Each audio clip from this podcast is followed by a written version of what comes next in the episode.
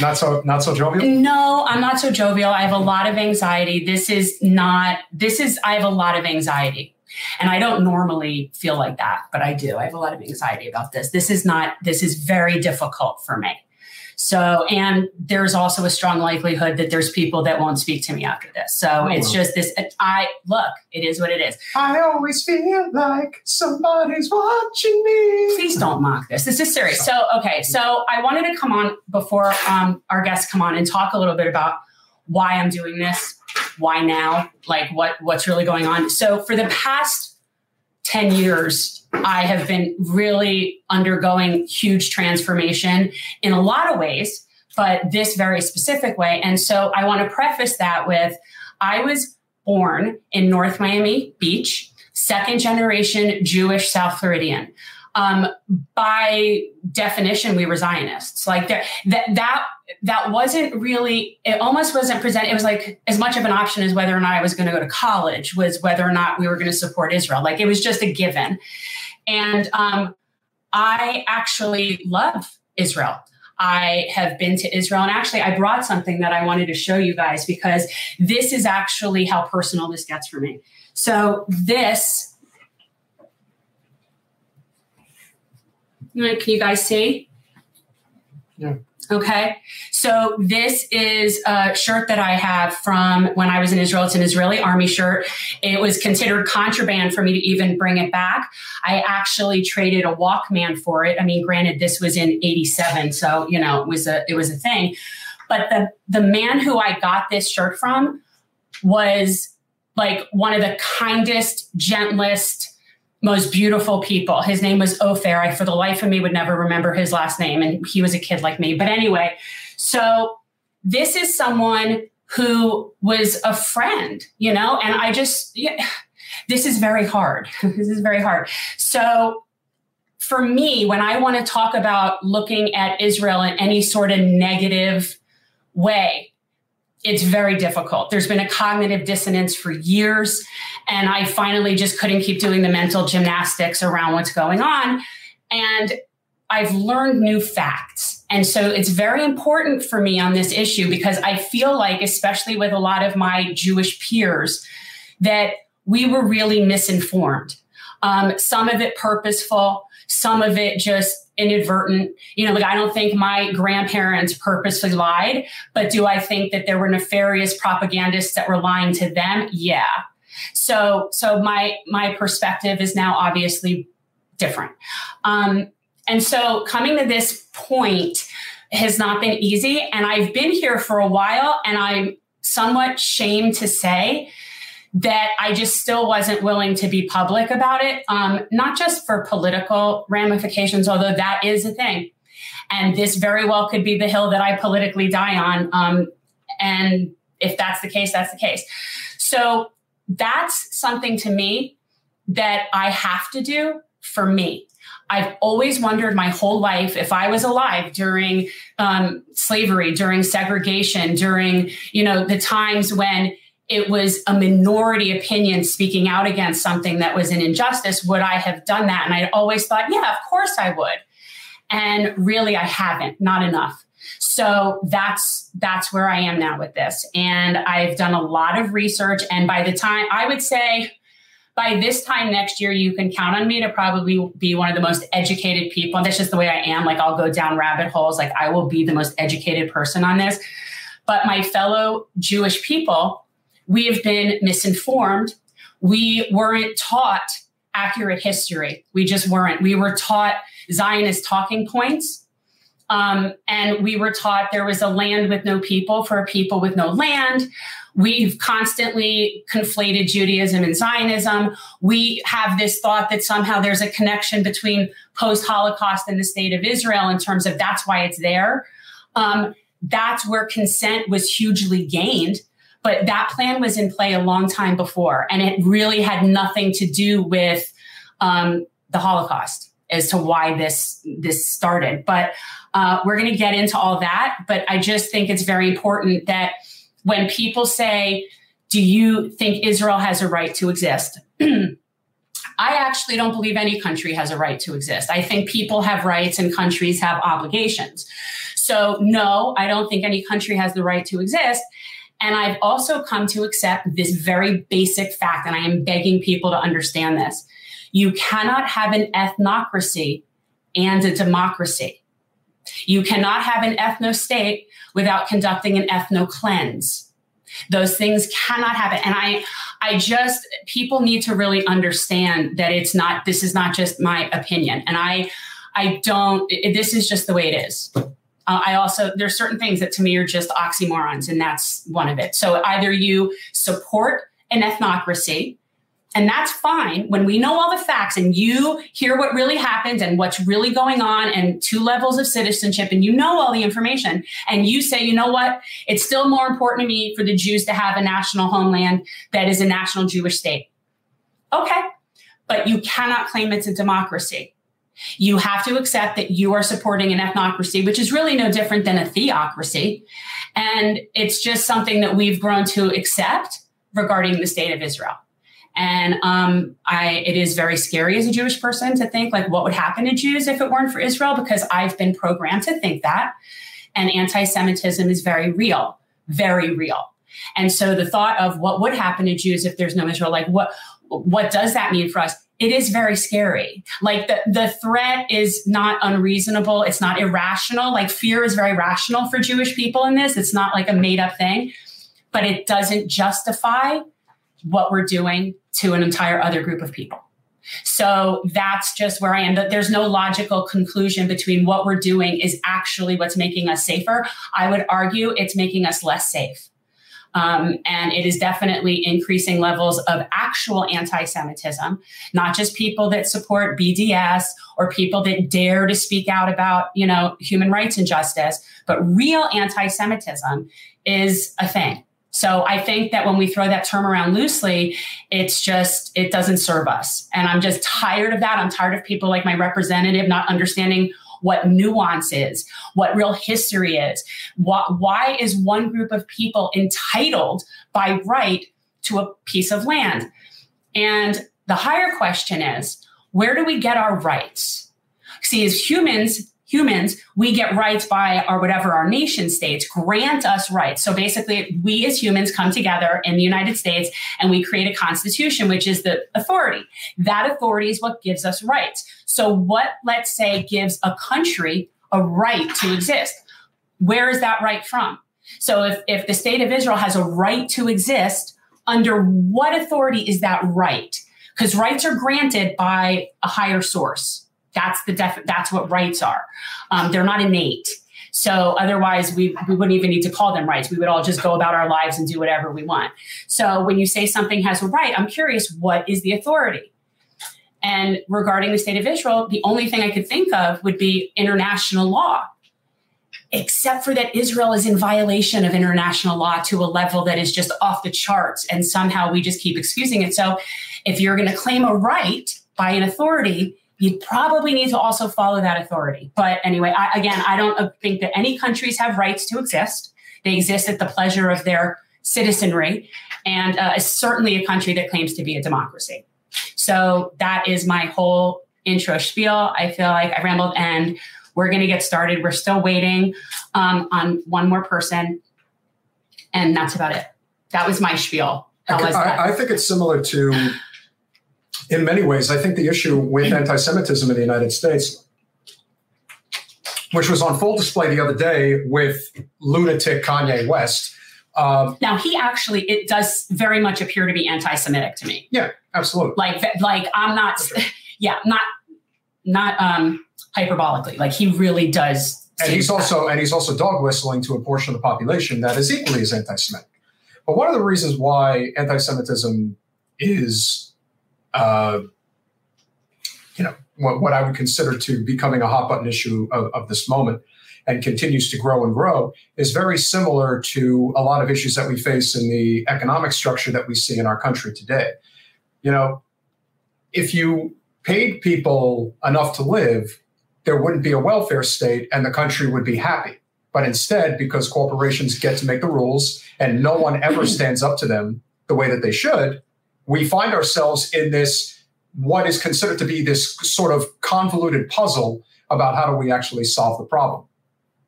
Truth is, you don't really know how to solve the problem other than making it worse by assuming that, well, if somebody's anti Semitic, then they must be shamed, shamed, shamed. Or instead of asking the question, well, why is somebody anti Semitic? Well, when a, when a particular population calls themselves the chosen people, there is naturally going to be a reaction from other people who will say, that's ridiculous and I don't agree.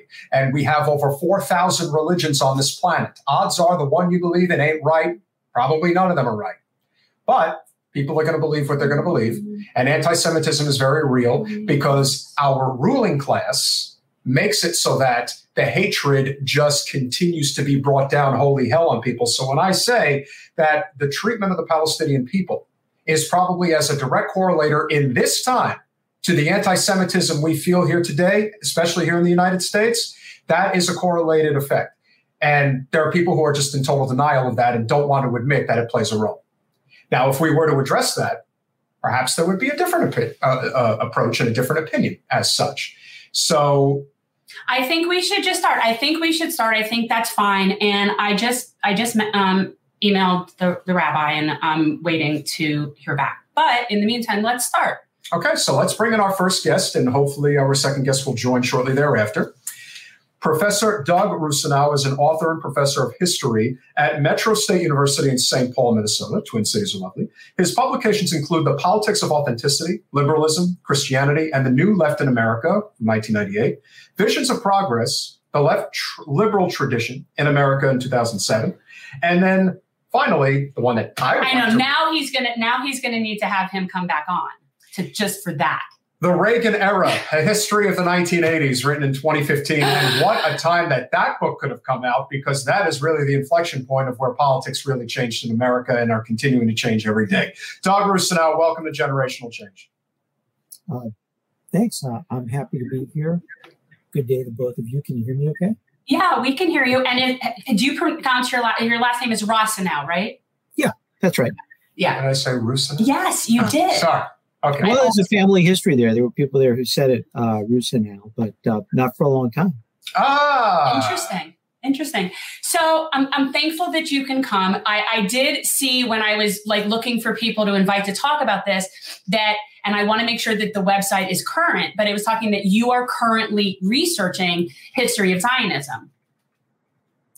Yes, um, that's right. And specifically Zionism in the United States uh, after 1948. Uh, and, you know, I, am an historian of the United States. I'm an American historian. Um, Zionism, as you know, is an international movement, has been always. So the uh, the American branch of that movement, I think, should be understood as part of this larger global uh, movement. But it also, of course, in the United States, uh, was very much shaped by the specific conditions uh, and, and, traditions and experiences of American Jews.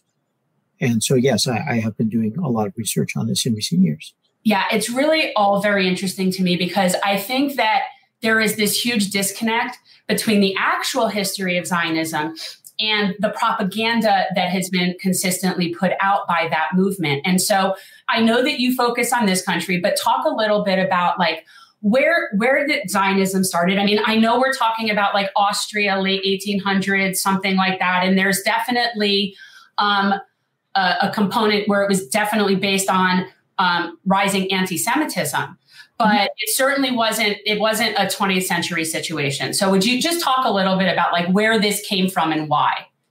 Sure, um, and, and, of course, I can preface this, uh, Jen, by responding to what you say about propaganda or whatever term you wish to use.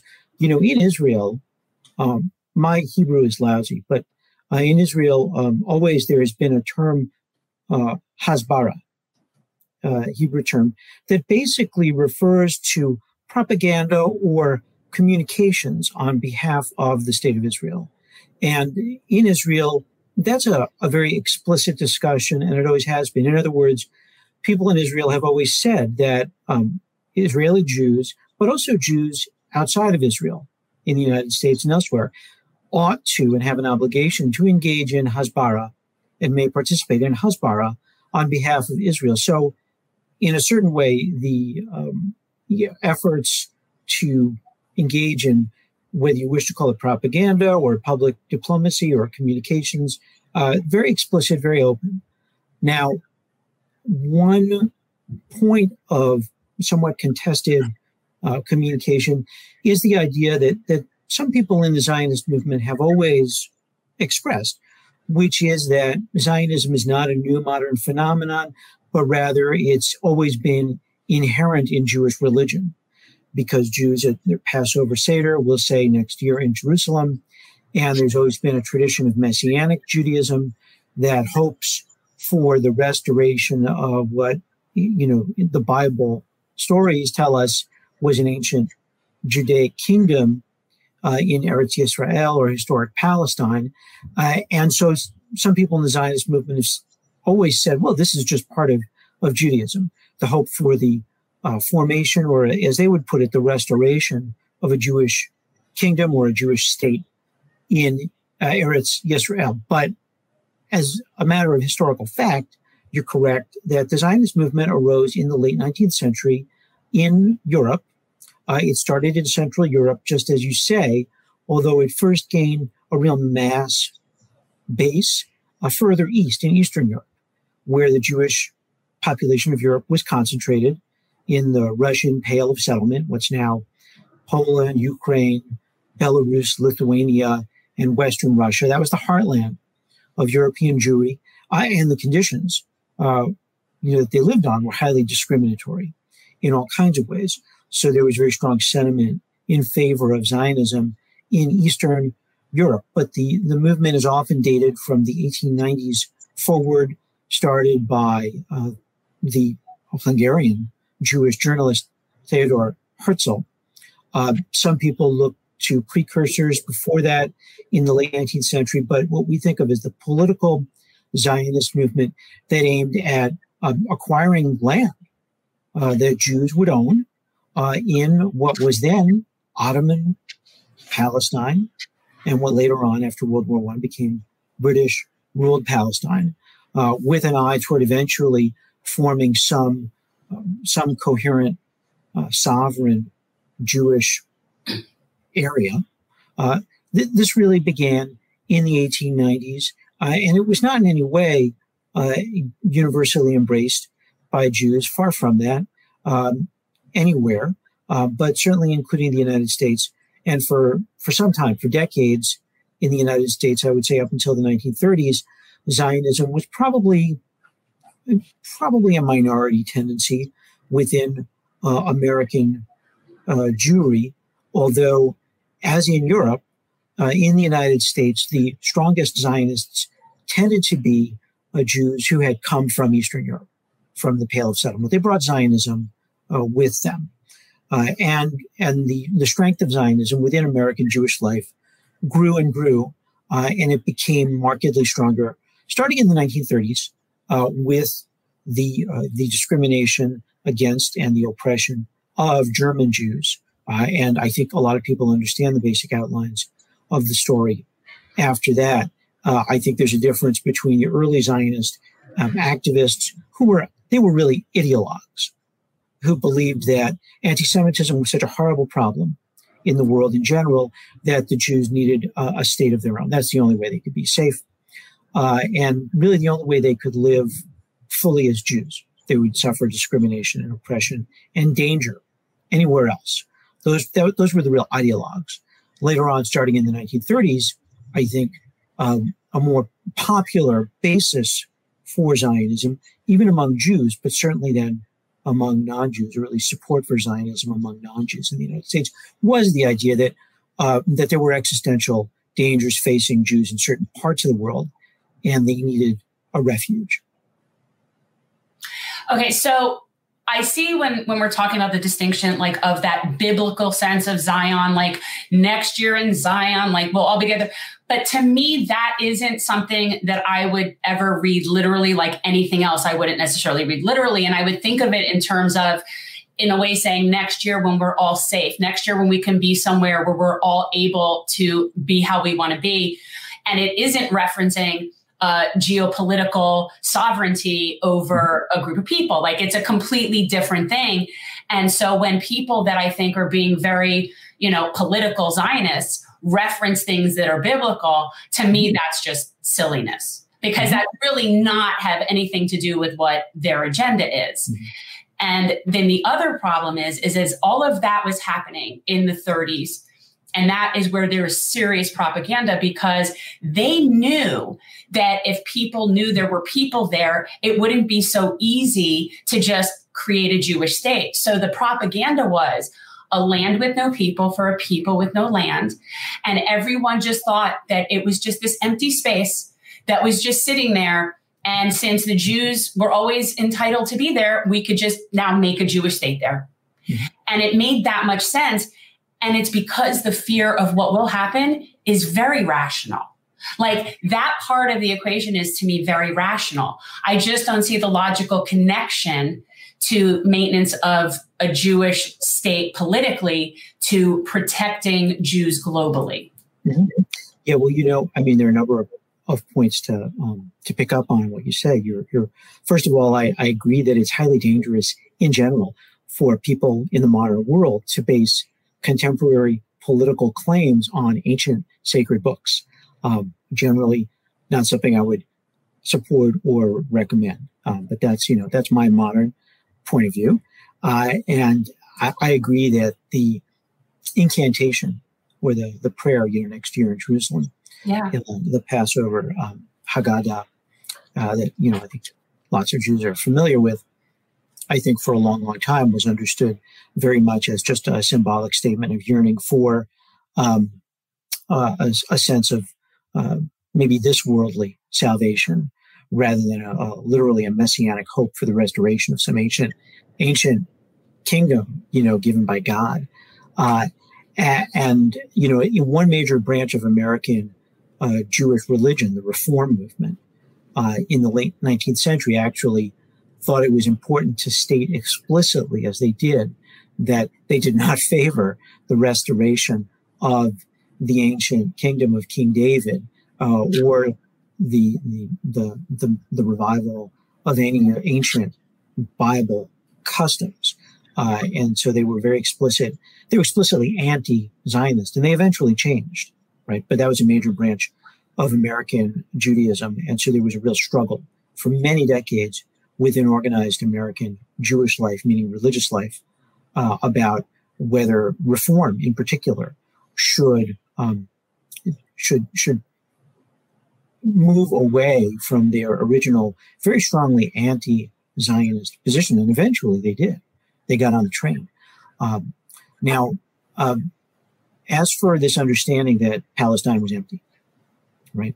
And I remember, believe me, I heard the same thing when I was a kid. I, I tell you lots of stories, and I, I tend to think of of Jewish Zionism as a series of concentric circles. There are people on the outer edges who have just a sort of a dim awareness of things.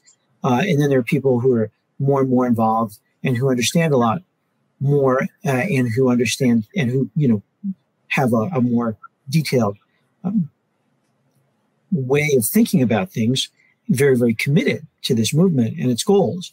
I think at the popular level, there were plenty of people who thought of uh, the land of Israel as not being used or very inhabited. Maybe there were some people there, but pretty thin on the ground, uh, and and that maybe the people who lived there were nomadic, uh, didn't really have settled towns, villages, cities. None of that was true.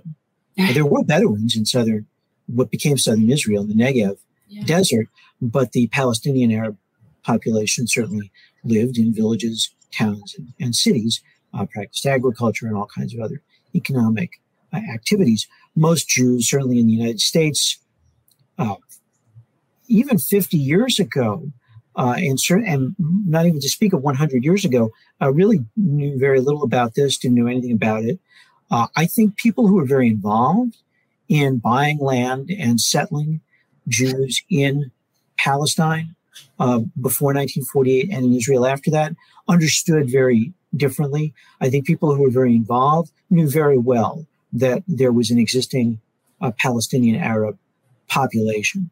Now, I think that the the phrase you mentioned, um, you know, a, a, land without people for a people without land, when that was originally used, you know, in the late 1800s and early 1900s, it was actually slightly different. The, the phrase was a land without a people, for a people without a land.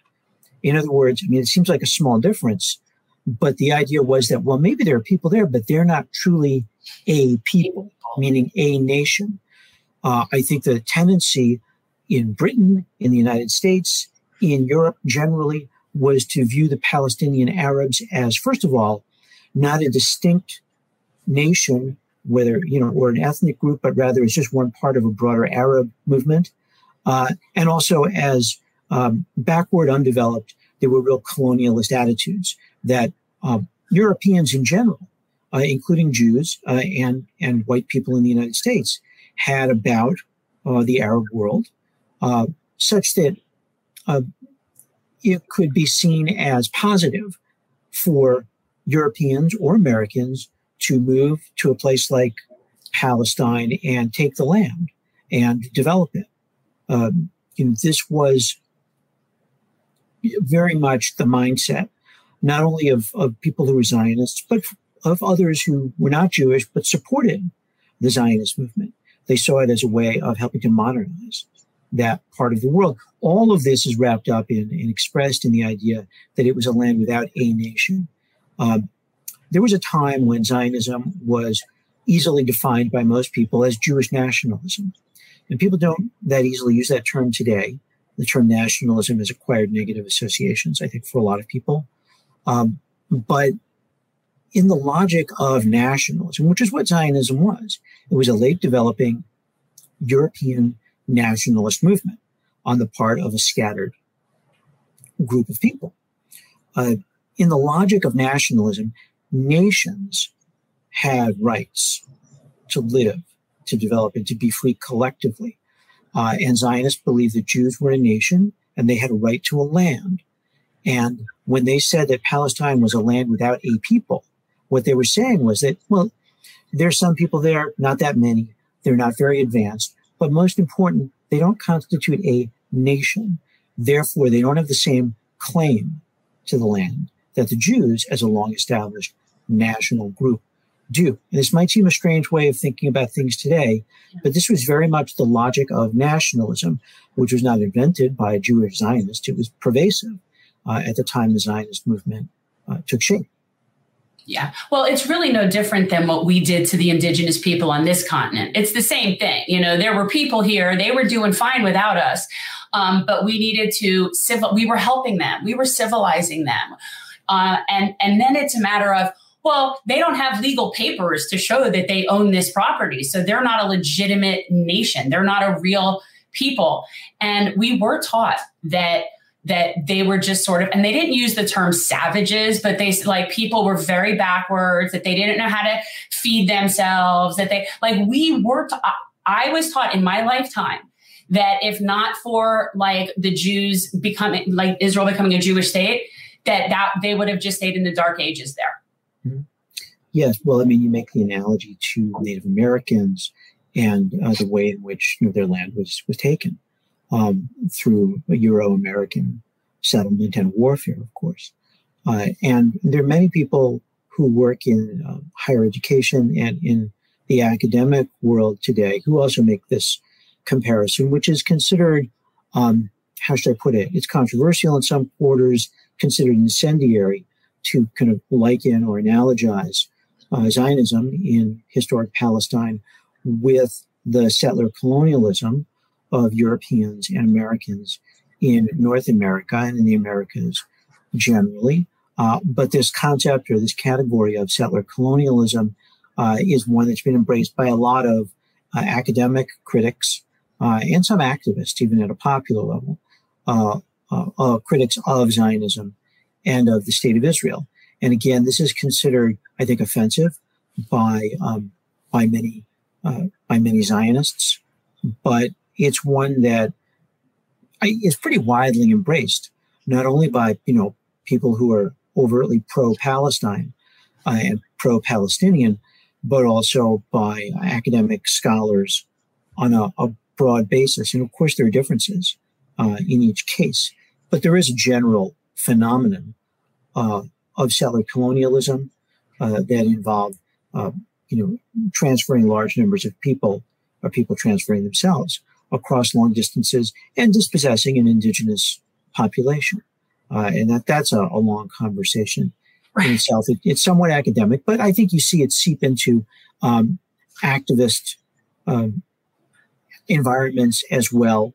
Uh, I think if you were to read um, a lot of the texts that are uh, linked with the Black Lives Matter, Black Lives Matter movement, pardon me, um, you would see references to settler colonialism uh, and linkages made between uh, Palestine and and the United States historically, as well as other societies and countries like Australia or South Africa, perhaps most controversially, uh, New Zealand and other places. Yeah, I think that um, where the disconnect is is that there the people in let's say certain circles that are finding that that know these are facts there were people there. We that was there was a Nakba that we celebrate on May 14th as some great Independence Day for Israel, which is considered a catastrophe to the 750,000 people whose lives were ruined. Um, we were never taught that, and then there's this huge um, disconnect between actual facts and even people that we have that are our representatives. Like we see it politically here. It's really a problem. You have representatives calling people out as anti-semitic and throwing that around left and right. These people were never even taught that there was a nakba. That's so right. we have people in charge of policy that mm-hmm. are throwing out labels of anti-semitism um, and they really have no idea what they're talking about whatsoever. Well, for some people, that's true. I was certainly never taught about the Nakba either. It's something yeah. I learned about later on.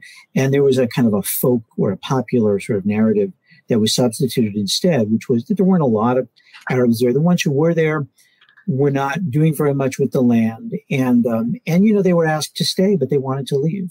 Right. And they wanted to was created. And this is often something you heard. I'll tell you a little story about this. Yeah. Um, when I was a kid, I remember watching the old movie Exodus on TV with my father, and that was that was adapted from an unbelievably successful book, which was a work of fiction by Leon Uris, and I think it was yeah. published in 1958. And believe me, that novel Exodus that was the basis for most Americans' understanding of Israel and its history, whether they were Jews or Christians. I mean, it was an unbelievably important book in, in spreading certain narratives. Um, and in the movie version, Lee J. Cobb, uh, he's this elder, uh, Zionist elder statesman. And at the end of the movie, uh, when the war comes and the Arabs are leaving, he gets up behind a microphone on a microphone on a platform and he says to the Arabs, "Stay, stay with us. Uh, please build the nation with us." I remember watching this with my dad on TV. My dad was a total Zionist, you know. Um, I grew up in a Jewish household, and it was, you know, it was just as you said earlier in your introduction. It went without saying, you were totally pro-Israel. I remember even so watching it with my dad, and when the Lee J. Cobb, the actor, says this, my dad said, "Well, that's not true." they didn't. The Israelis didn't say, "Please stay." So right. you know, I, and and this was not my dad was not somebody who'd studied this in depth, but I think that to some extent people had no idea and they didn't know a lot about these things. But to some extent, also, people in the Jewish community understood that another people had been displaced. And some of the talking points were said with kind of a, a wink and a nod, um, at least at times. Uh, so, um, you know, I, I, do think that um, there was a strong attitude that, look, Jews have been pushed around for centuries, and they're gonna, they got a right to do some of their own pushing now. Um, and I don't need to know the details. Uh, but it's also true that uh, most Jews really, until pretty recently, never learned about this. And there's a group called If Not Now, I think, that runs a project called You Never Told Us. Yeah. Which expresses this very um, powerfully. You know, I think the situation is different now um, in the sense that most people don't, they, you know, you, you've got to be in a pretty cloistered environment not to know that there are people called Palestinians and they have their own narrative. I think uh, and I've seen some people shift pretty deftly, pretty quickly from saying, I don't know about that, that's wrong, to saying, oh, sure, everybody knows about that. We don't need to talk about that. Uh, I've, I've experienced that. And um, so uh, I think, you know, if you talk to uh, Palestinian Americans, if you talk to Arab Americans in general, American Muslims. And by the way, I think it's important that American Jews, um, you know, take whatever opportunities they have to do that. Um, they'll, they'll hear, uh, of course, another perspective, and um, I think that's important. We're speaking with Professor Doug Rossinow. Rossinow. Rossinow. I can't help myself. Of Metro State University in St. Paul, Minnesota.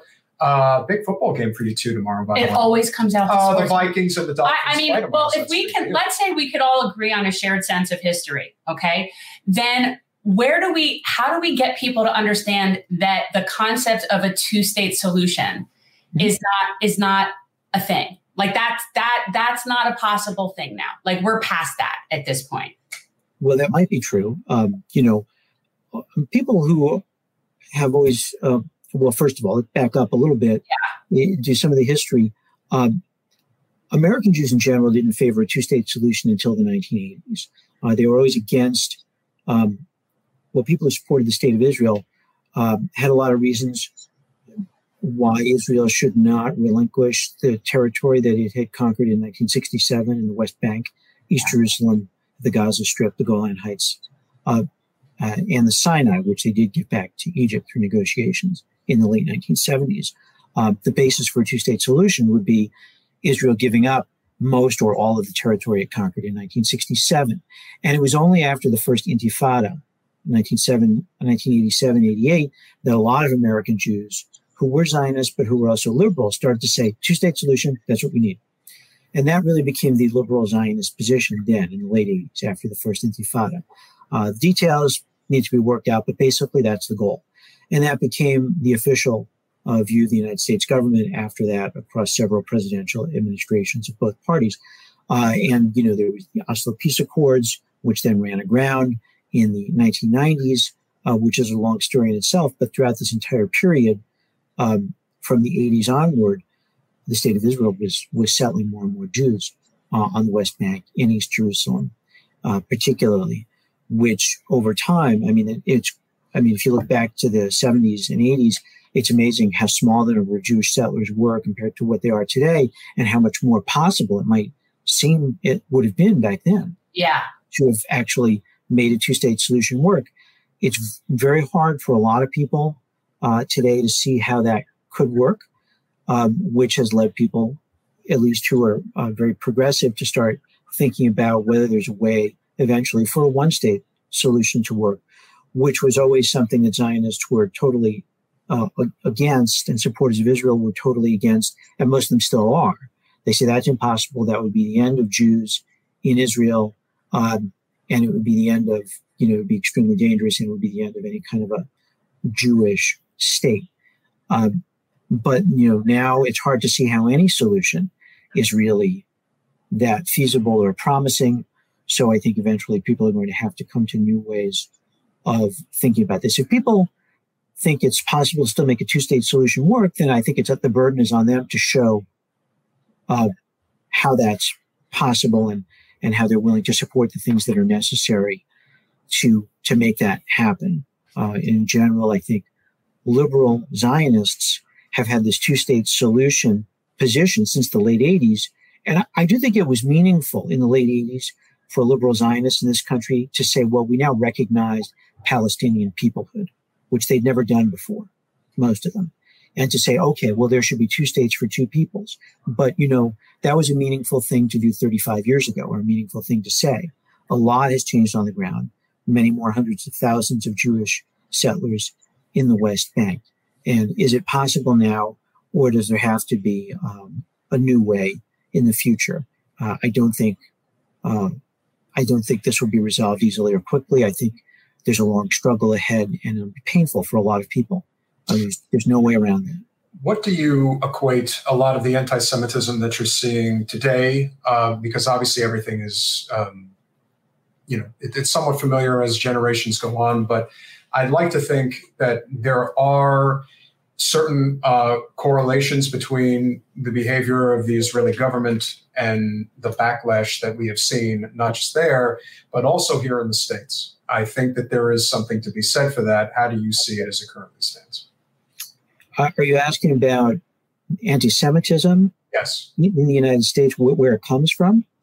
Yeah, where you would say it's uh, are, are there any are there any trigger points you would say that are making it become more ramped up? Is it the behavior uh, towards the Palestinian people as Oh, I one see. end I of see. it, or do you Well, see? I, yeah, I, I think maybe I understand what you're, you're asking. I think uh, the resurgence and the rise of anti-Semitism in the United States and elsewhere in Europe, for example, it's very real, unfortunately, um, alarmingly. Does the behavior of Israel toward the Palestinians help to fuel the rise of anti-Semitism? Um, I think perhaps it can. I think that increased anti- anti-Semitism probably has other um, sources, independent sources, but uh, it's it seems hopelessly entangled with people's feelings for and against Israel, about Israel, uh, and the Palestinians. You know, right wing anti Semites in the United States, um, like the kind you saw march in Charlottesville uh, some years ago, chanting "Jews will not replace us." Uh, because they support the so-called Great Replacement theory, or believe in it, I should say. Um, you know, they're not motivated by um, solidarity with the Palestinians. Right? Um, as a matter of fact, what they're arguing is that Jews in the United States somehow have masterminded um, immigration in general to the United States that threatens the cultural fabric of, of this country. And that threatening immigration would probably include Muslim immigration. So, you know, right wing anti Semites, I don't think, are motivated by uh, concern no. over over the rights of Palestinians. There are people on the left um, who are, are so angry about Israel's treatment of the Palestinians that uh, they sometimes um, speak with a good deal of venom about Israel. Uh, and uh, many Jews, including those who are progressive, are taken aback, I think, by the by the feeling of antagonism that they experience, especially if they're still attached to the, the state of Israel. And there are people, whether it's in the Arab world, in the Middle East, in Europe, or in the United States, who see the, the great success of the state of Israel in getting its way um, with regard to the Palestinians and also regarding uh, extensive support from the U.S. government, who interpret that success of the state of Israel politically as the product of some special, um, even somewhat demonic power that Jews have internationally. So there are ways in which uh, antagonism toward Israel and solidarity with Palestinians can uh, can take on an anti-Semitic form and fuel uh, those, you know, that that kind of poison. Uh, but I, I think it's very important for people who uh, are concerned about anti-Semitism, and particularly if they support the state of Israel, to really be careful uh, and and not uh, indulge in the in the the sort of easy out of saying um, criticism of Israel or even outright anti-Zionism is anti-Semitic. Uh, but but at a kind of emotional level, these things these things get entangled. I mean, Jen, you I think we're first and foremost interested in separating Jewishness and Judaism from Zionism, yeah. and they are different things. Zionism is an ideology. Uh, it's an international project uh, that's existed over the last 100 years. Judaism obviously is a religion, goes back much longer. Jewishness is an identity that combines ethnic and religious elements. Uh, these things are all in different categories. They're not the same things, uh, but they have links to one another, of course, very close links to one another when they uh, when you see them. Uh, I mean, Zionism, when it exists, of course, is very closely related to, to Jewishness.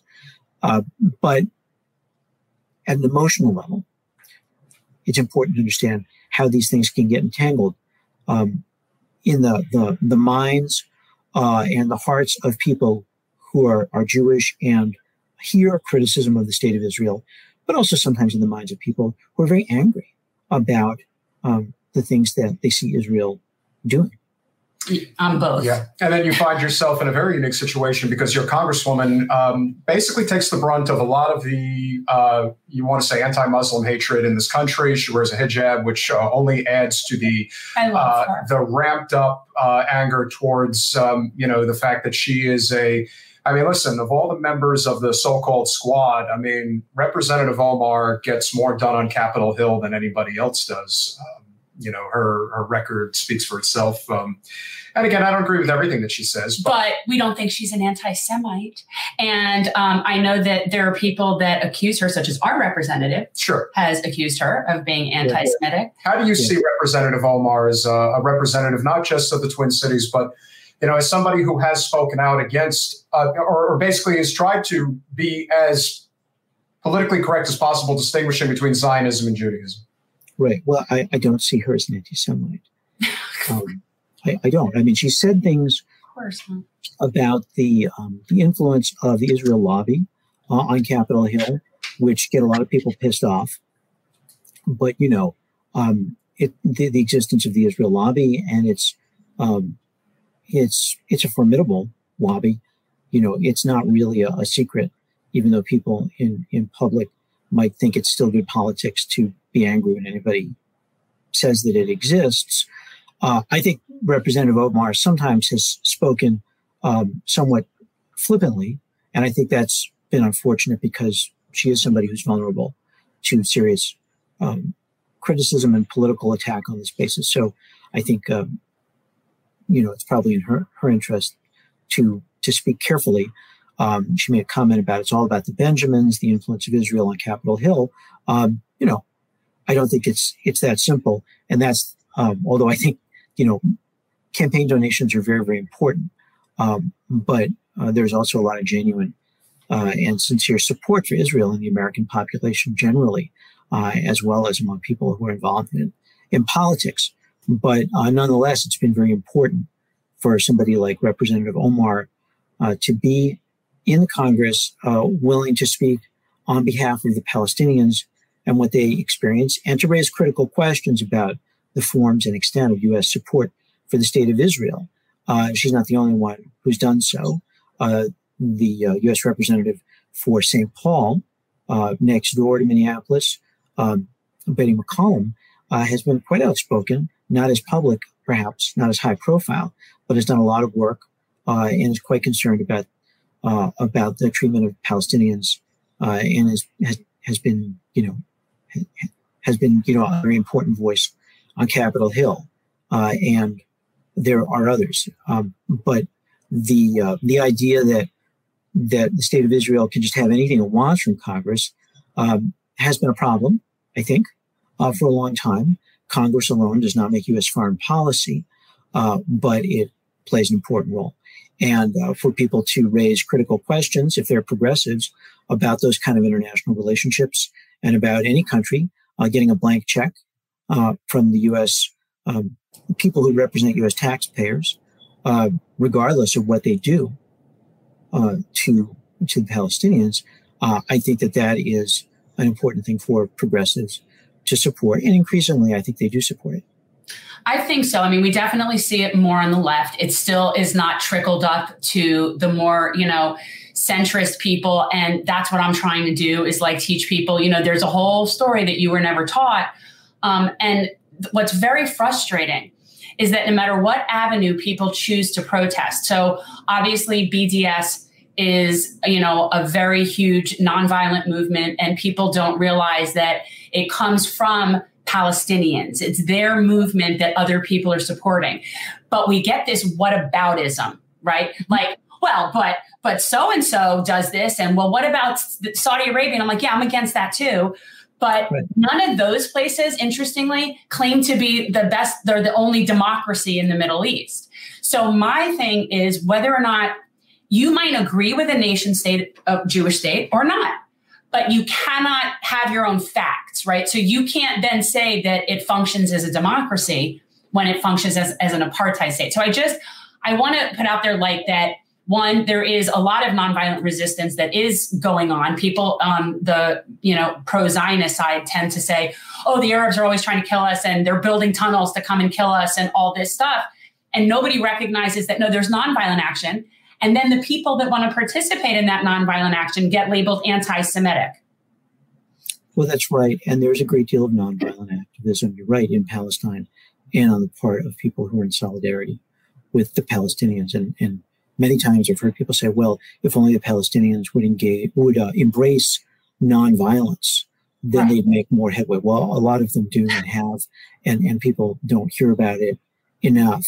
You know, um, kind of love that corporate media. I mean, uh, and you know, you have to go to peacemakers.org or you know other places to find information about this. Uh, many of the Christian churches actually have been very involved with this. Most of all, the Quakers, uh, this issue for a long time, and I think there's some Jews um, who are rubbed the wrong way by the idea that Christians are going to talk to Jews about what the Jewish state is doing wrong, given the history of Christian anti-Semitism. But the fact is, um, they have been active with very much nonviolent um, protest and, and solidarity uh, activities. So um, I think that's important to know. Yeah. Professor, we can't thank you enough for coming on the podcast. And today. I have no idea what happened to Rabbi Rosen. Like he was supposed. I mean, I had so many notes, like copious notes. He's going to have to do. You're going to have to do your own show with him, considering how much notes you took. Oh, I have like copious a, notes. Yeah, that's going to be a like podcast on its own. But yeah, I mean, listen, you know what? It's have Saturday. you read this, Doug?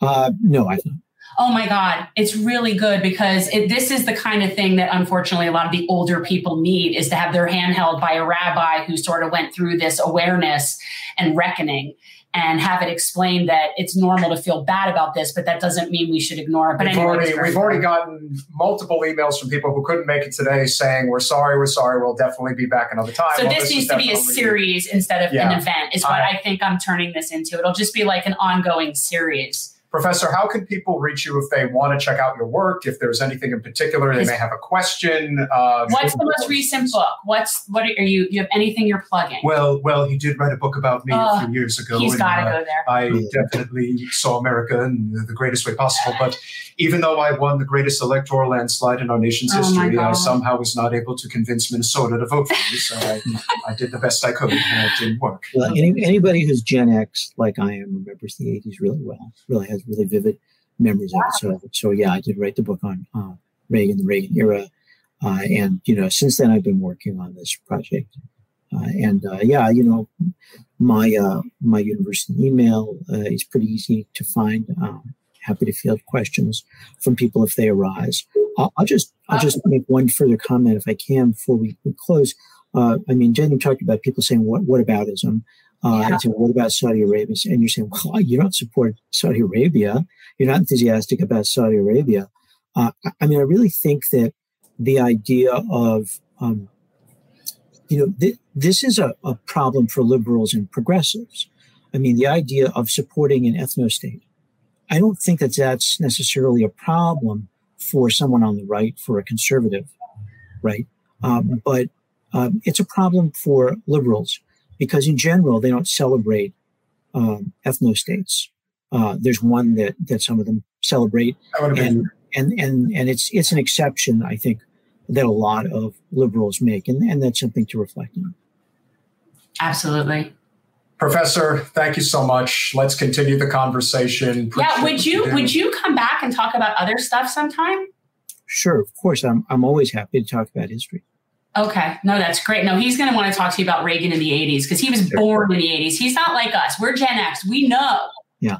I was born in the I, uh, yeah, I will talk about the 80s anytime. No, I was born in '83, but I do have I do have vivid memories of Reagan when I was young. I mean, he really stood out. He was a oh. cultural icon. I mean, there's just no getting around that. Right? You know, when you think about the '80s, you think about Back to the Future, Ghostbusters, things like that. But you know, you, you also think about I think Ronald big Reagan. hair.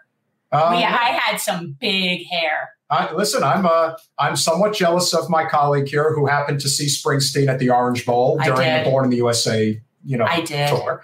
Uh, but yeah, I mean, there's a lot of things that were great about the 80s, but there's a lot of things that we can't ignore. That the 80s no. was the, basically the start of how we got to where we got oh, today. Oh, we'll, we'll, we'll address this at another point. But thank you for being so professorial. That's exactly what we need. yeah, well, that's what I do. Uh, but but thank you for having me. Uh, it's always it's very nice talking with you. Thank Absolutely. you, Doug. Same nice to meet you. Have a great day. Bye bye. So interestingly enough, I think we figured out what our problem was. I think we figured out what our problem is with the rabbi is that, and this is this is on me. Um, that I do look back and he was questioning what time zone because both um, Professor Rossinow and here we go. Oh wait, no. Oh, that's Katie. So um, no, when I when I sent him the email this morning, though, I specifically indicated that it was Eastern, uh, Eastern Standard Time, okay. but he may not have acknowledged. You know, again, it's what it is. I mean, right, Central right. Time people. So we very well might now have Rabbi Rosen coming in and also being if he if he comes back like he popped in for a minute and then I thought oh my god he thought we were central time. So then he which is fine but then he he left again. So I don't know but I really want to talk to him about this. And for anybody if you haven't read this I highly recommend it. Um, I have my I have my mom like basically force feeding this down my dad's throat right now as we speak. Um, some people need to have their hands held with this specifically older Jewish people, and it is what it is. You want to bring it? We we can, but I, I mean, are we just gonna? Okay, we'll that's fine. All right, we'll just kind of keep it rolling. Yeah, well, you know, always need a little intro, if you will. Katie Halper is a comedian, writer, podcaster, and political commentator. Pretty good one. She's very busy. I see her all over the place. Now I just saw her on with Mike Figueredo. Our favorite. She is the host of the Katie Halper Show, a co-host of Useful Idiots podcast, and a strong voice on the left in independent media. You got that right. Katie Halper, welcome back to Generational Change. Hi. Thank you. Thanks for having me. So I noticed you've been covering this topic a lot as of late. Um, and I know that you're this isn't new to you, but definitely what happened if you would just tell like I, I, unless you're sick of telling the story as to like the recap as to what happened with you on um, Rising, and what like this is to me is just blatant censorship, but it's just ridiculous. So if you would just tell people what the recent thing was that happened um, that went down that is really abhorrent. Sure. Yeah. So um, I was at Rising for like three years as a weekly guest. I would come on every week. Um, I did that when Crystal and Saagar were the hosts, and then I did it again when um, they had the new round of hosts. And as people probably know, Rising's uh, shtick, if you will, is to have someone on the left and someone on the right. Um, and I, so I would come on as a guest, but in addition to being on as a guest, they then brought me on as a host. Um, and uh, I would obviously be, rec- uh, I would represent the person on the left when I was hosting. And um, I, let's see, I had done it around three times. I had hosted around three times, and I was going to host uh, three more times. And uh, when you are a host, you get to do something called um, uh, a, a radar. So a radar is like a monologue that you deliver. And I uh, hadn't done one of those before because I wanted to make sure I kind of mastered hosting. There's a lot you do when you're a host, but I hosted three times. I felt good about it. So I was like, okay, I'm going to do one of these radars. So I wrote a, a monologue. And what I decided to write the monologue about was the attacks on Rashida Tlaib, who was attacked as basically making anti Semitic comments because she had said at virtual remarks at a uh, Justice for Palestine conference that people were realizing more and more that um, you can't be progressive and celebrate uh, Israel's apartheid government. People are realizing more and more that you can't be progressive except for on Palestine. There's actually a term for that. It's called PEP. Um, and uh, they also uh, smeared her. People like uh, Debbie Wasserman Schultz, people like um, by the way, I'm happy to come on with whoever else is on right now. Oh, I'm well, we're going to introduce them. I'm letting you finish your story. So oh, this okay. is happening, guys, and this is on me. So Rabbi Rosen is in the Central Time Zone, and I didn't properly and accurately respond because Peter normally does our booking, and I screwed it up. So now we're going to have him on, and we're going to all just chat. And then also the amazing Rania Khalek is here, oh, and oh, okay. so we have. Shall I? Okay, fine. he likes it. Okay, fine. Rabbi Brant Rosen is a Chicago-based rabbi, blogger, and social activist. He's the co-founder of the Social justice-focused Focus Congregation. Uh, You're never going to be able to pronounce it. Tzedek, okay. Tzedek, Chicago. He is the author of Wrestling in the Daylight, A Rabbi's Path to Palestinian Solidarity. Look at the copious notes, people. Rabbi, welcome to Generational Change. Thanks so much. And in, the, and in the other corner. So you're joining us in the next panel, but it's all good. All gotcha. right. Hi, Katie. Hi. Nice to meet you. My very, uh, my very favorite uh, Middle Eastern journalist, and she is. How many Middle Eastern journalists are you friends with? Uh, not one as badass as this one. Okay. Rania Khalek is a Lebanese American writer, political activist, and journalist at Breakthrough News. Her work has appeared at Common Dreams, Salon, The Nation, In These Times, Citizen Radio, and many more. Her in depth reporting dispatches from the underclass can also be found on her website, rania You know where you love her. Welcome back, Rania Khalek, to Generation Change. Hi. Hey guys, it's so good to Hi. see you and be back with you. Thanks for having Are, me on. are you are you here or there? Where are you? I'm in. I'm here. I'm in Virginia at the moment. Oh, okay. Okay. Is it so you're in our time you're in our time zone? I am. I am for the time for the next couple weeks. yeah. So Rabbi Rania lives in Lebanon. So Usually. that's why Typically, normally yeah, yeah. It's like the middle of the night. yeah. Um, so Katie, finish the story. Yeah, okay, I'll ra- I'll do it quick. Sorry, I was distracted because I was trying to figure out who was coming on. So, all right. all right. Katie was fired. Yeah, so- why. I'll just yeah. So re- really quickly, I'll explain what happened. So I decided to defend Rashid Tlaib and also lay out the case for why Israel is an apartheid government because one of the things that happened after she made her comments is that uh, John Greenblatt from Jonathan Greenblatt from the ADL from the Anti Defamation League um, smeared her and also misrepresented what she said. He said that she had imposed a litmus test on American Jews. She didn't even mention American Jews in her statements. So um, and Jake Tapper, who likes to pick on Rashida Tlaib, did a little thing on her where he's like, some of her Jewish colleagues think that it was anti Semitic for her to say what she said. So I pushed back on that allegation. And I also um, laid out why Israel is indeed an apartheid government. And to do that, I cited, because apartheid is actually a, a crime, it's a definable crime. And so I cited the United Nations, the International Criminal Court. I quoted them. I quoted Israeli law that sh- that was obviously fulfilled those um, criteria for apartheid. I cited international human rights organizations like um, Amnesty International and Human Rights Watch. I cited uh, Palestinian human rights organizations. I quoted and cited B'Tselem, which is an Israeli human rights organization. I quoted um, several high-ranking Israeli officials, including prime ministers, who themselves said that Israel was either an apartheid state or was going to become an apartheid state. And I also quoted Nelson Mandela and um, Bishop Desmond Tutu, and also Naledi Pandor, who is a um, minister for the government of South Africa, who was just speaking at the United Nations General Assembly, and also said that there is a growing consensus about Israel being an apartheid state. And she, interestingly enough, cited Daniel Levy, who was an Israeli negotiator at the Oslo Accords. Um, they as I, I was as I was leaving for the day, the producers t- called me, said, "Yeah, just want you to hear it from me. The higher ups at the Hill saw your radar, saw your saw your monologue, and they're not going to be running it." And I asked why. She said, "Oh, there's a policy I didn't know about. It's a new policy where we don't do at the Hill, we don't do um, op-eds, video or written op-eds on Israel." I thought that was weird. I kind of pushed back respectfully. Um, was like, well, why don't you run it and then you can have someone with an opposing view respond to it or have me on with someone else who disagrees. Um, I really want to get it out there. And so behind the scenes at this moment, I'm reaching out to Rania Khalek at uh, Breakthrough News because I really want to make sure this video gets out there. So I show her the script and she likes it.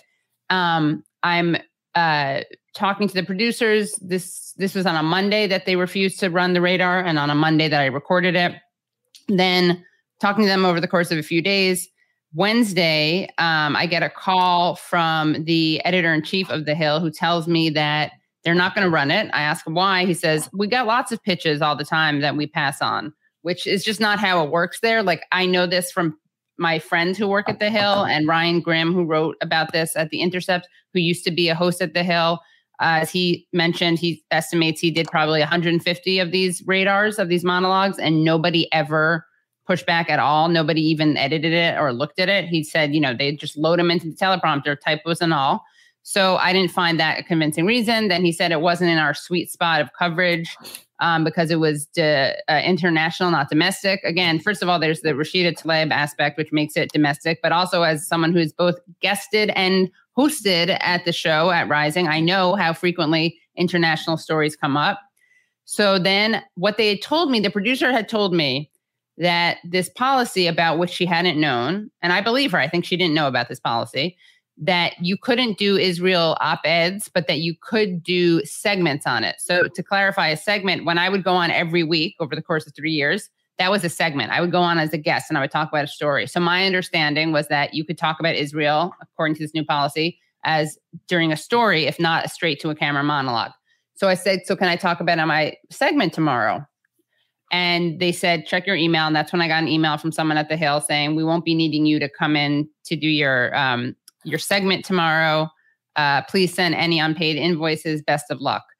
Luckily, speaking of luck, um, I did the video with um, Breakthrough News. So you can find the monologue, the video at youtube.com slash the Katie Halper Show and youtube.com slash breakthrough news. We played it. We played Oh, great. it all here too. So I forget like which show ago. We played the whole thing here. Uh, Yeah. That's uh, Wednesday. yeah, Yeah. last week. So that's basically the story. Briahna Joy Gray, who's at the Hill, um, def- she has decided to stay at the Hill, which I totally respect. I think like it's important to get use those um, megaphones and those you know whatever the visual equivalent of that is video cameras to to get out a leftist perspective. I really appreciated that she condemned their decision. She basically said she didn't buy their what they told her behind the scenes that she said on the hill is that I was a stylistic choice for which they didn't run the radar. I don't think anyone believed that just because, especially when they actually saw it, there was really nothing in it that you could.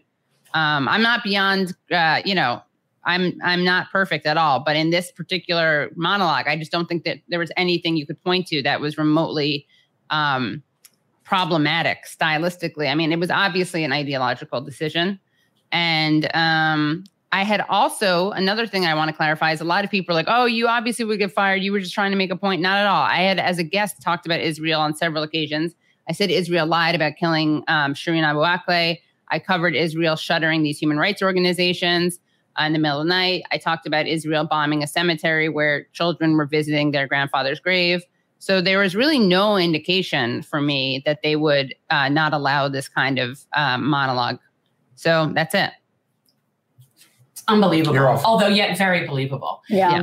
And um, this is the main thrust of this is just how the media covers it and what the different sort of perspectives are because I feel like um, it's very skewed here and what we're getting is obviously not accurate and i know rania that that's something that that's what you do because that's what you do but that's not the news that most people are getting that's that's the problem. And then the other side of it is that is the first amendment issue about what's going on with the bds and the amount of states that are not even um, the 26 states i think have anti-bds legislation on the books um, where you're not where you can actually not contract with somebody. And this I, I believe in texas in january the lawsuit was actually finished but this censorship issue that we're having regarding what is real and what is not and i think that's the key point that we need to talk about rania what are your thoughts i mean i know that you see it left and right Of course. I mean, what you know, what really stands out to me about this is the fact that it's 2022 and this is still happening. I mean, it's like I feel like we've been having this conversation for so many years, certainly as long as I've been in journalism and media and even much much longer. And it felt like things had started to get a little bit better in the sense that I think in a lot of mainstream media outlets you do have an increasingly larger group of people, journalists, commentators, pundits who have a different position on this issue, who have a more progressive position on this issue. People like Katie, right? And then also like even, you know, you have younger Jews and also younger Arabs who are like getting more positions at these outlets are, you know, they they aren't so like ardently pro-Israel. There is more room for criticism.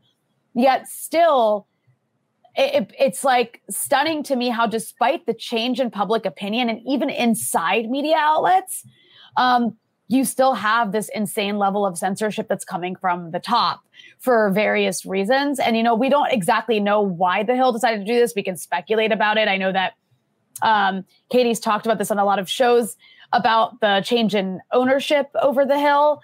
Um, but and that might be a part of it. The fact that there's this like israel lobbyist who's working in an editorial position Right. over there. That might be a part of this. I mean, what's really disturbing and outrageous about the Hill doing this of all places is that they really have tried to brand themselves as this place that opposes cancel culture and opposes censorship and likes to like air all viewpoints no matter how extreme. And so that's what is like so stunning about this is this does a huge disservice to your whole brand. And also it just shows your brand is complete BS. Uh, but beyond that, it, it shows that like no matter how much public opinion changes, at the end of the day, um, there's still an element of like this is that sort of third rail issue.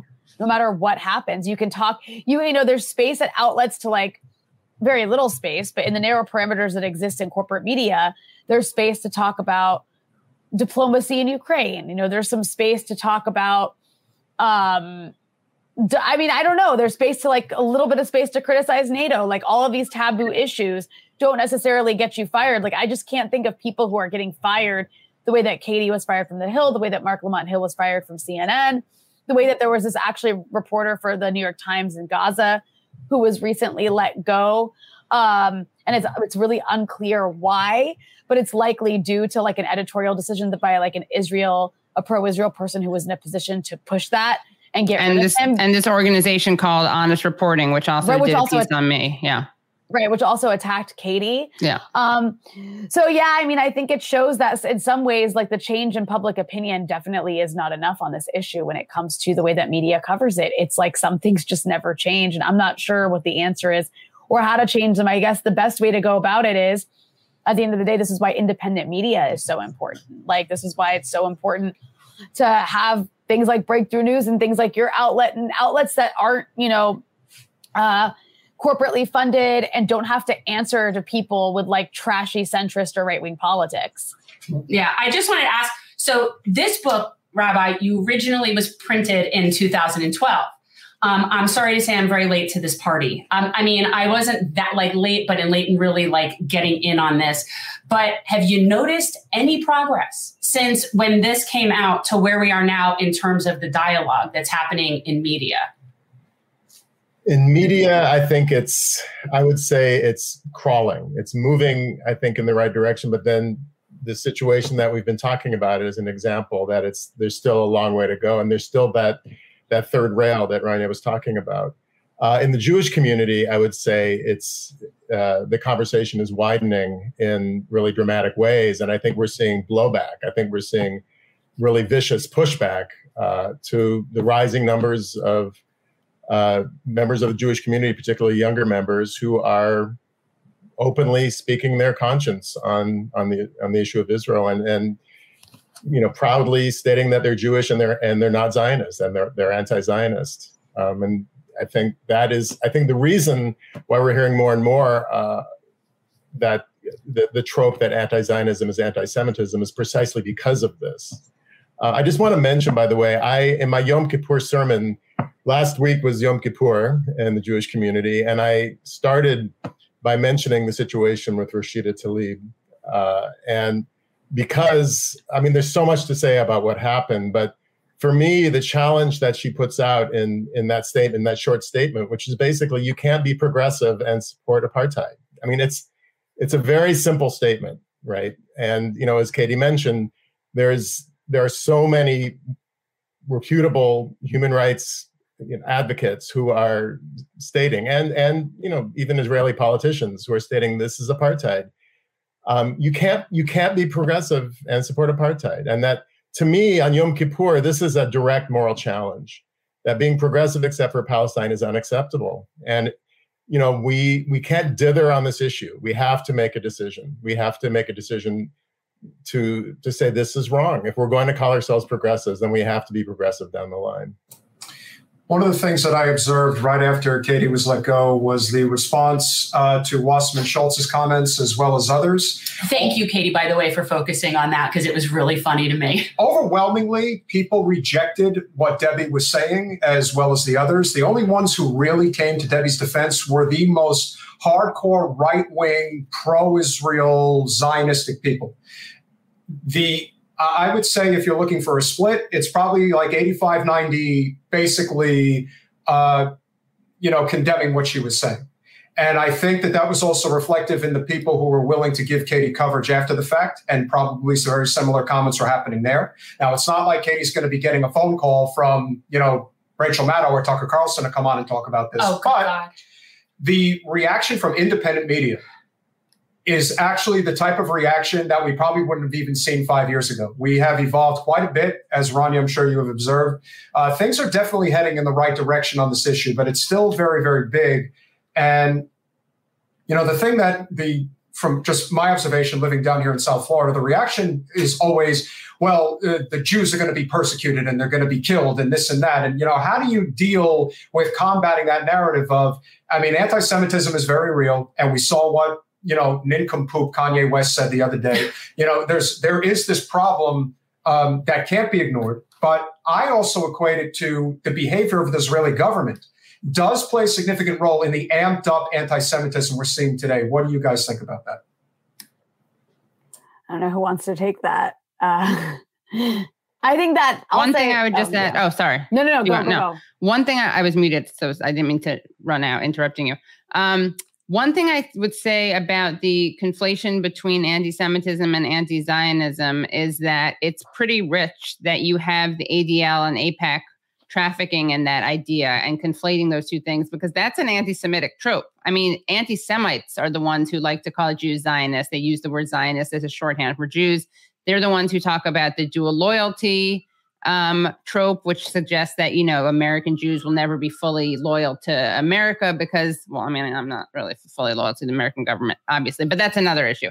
But the idea being that you're not a real patriot um, or that you're uh, going to be um, concerned with the interests of Israel if you're a Jew. So it's really dangerous that in this age of actual anti Semitism um, and kind of increased white, uh, right wing, um, you know, alt right, neo Nazi, um, white supremacist violence that you have ADL, the ADL and the AIPAC, both um, perpetuating an anti Semitic stereotype, but also kind of both siding anti Semitism and saying, well, on the right, you have people who shoot up synagogues, but on the left, you have people who support BDS.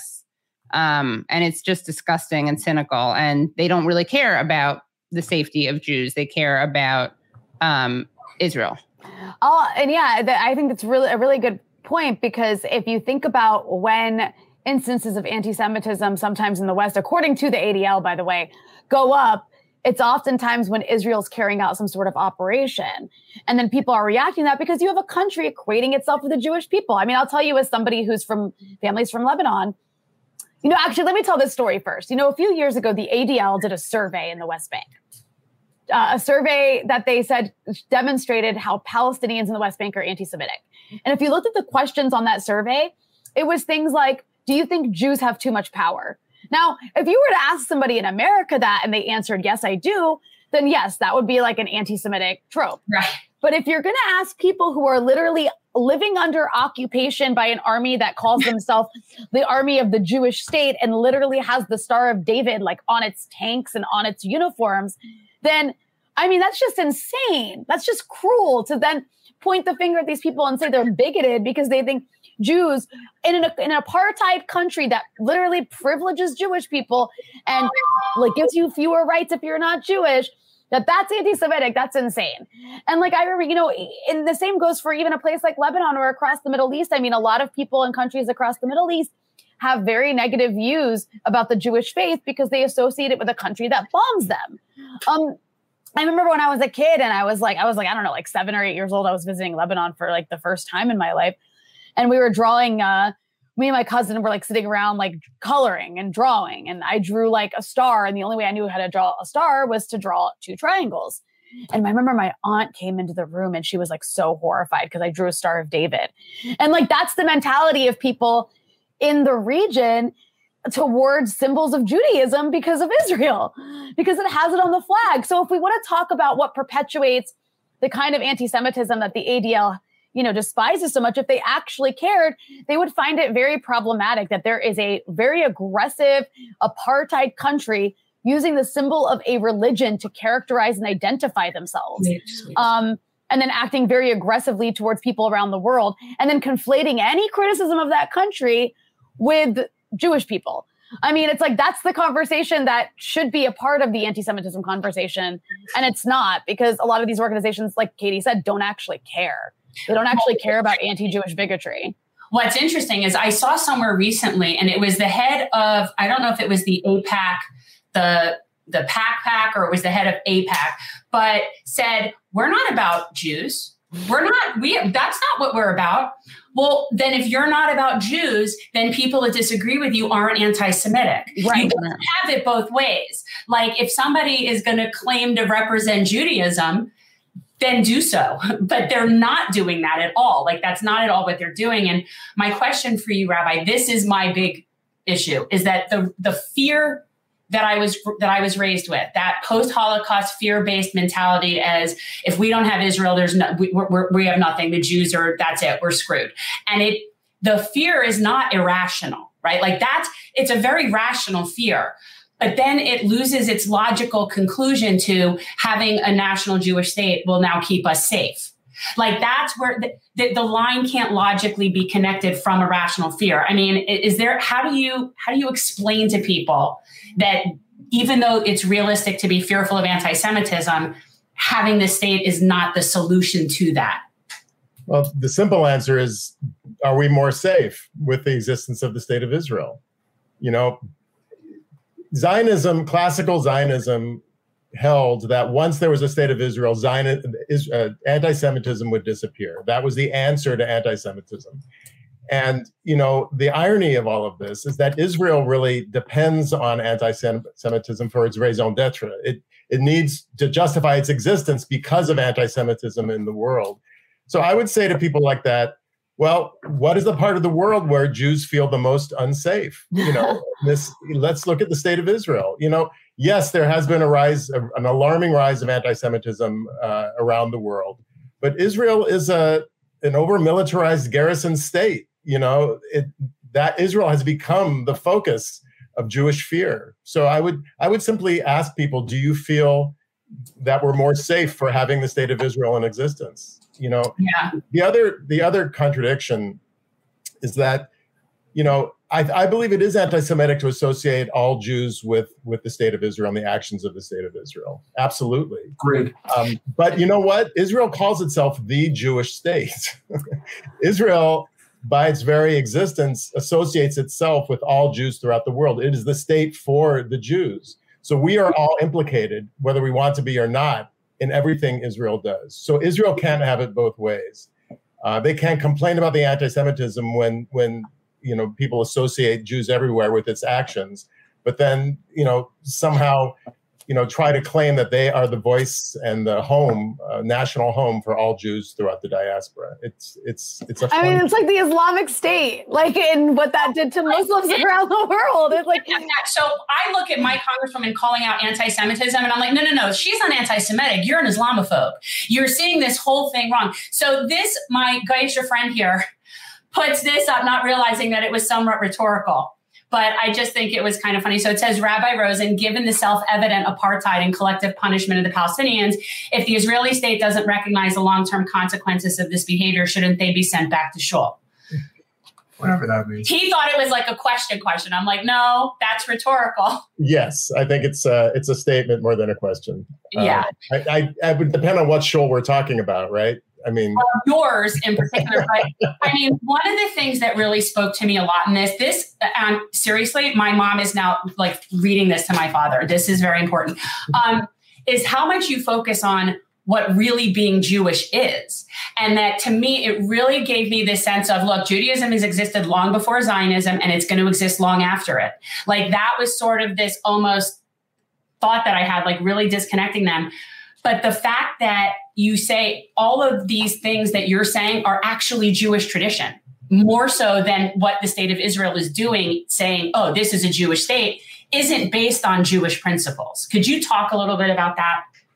Sure. Um, you know, you hear a lot today, you know, when we're talk- going back to the issue of anti Zionism as anti Semitism, this conflation with with Zionism, which is a modern nationalistic movement that was part of many different modern nationalistic movements that were going on at the turn of the century. Right? It's just this has happened to be one that that emerged in in Western Europe, uh, in in the Jew in the Jewish world around the turn of the century.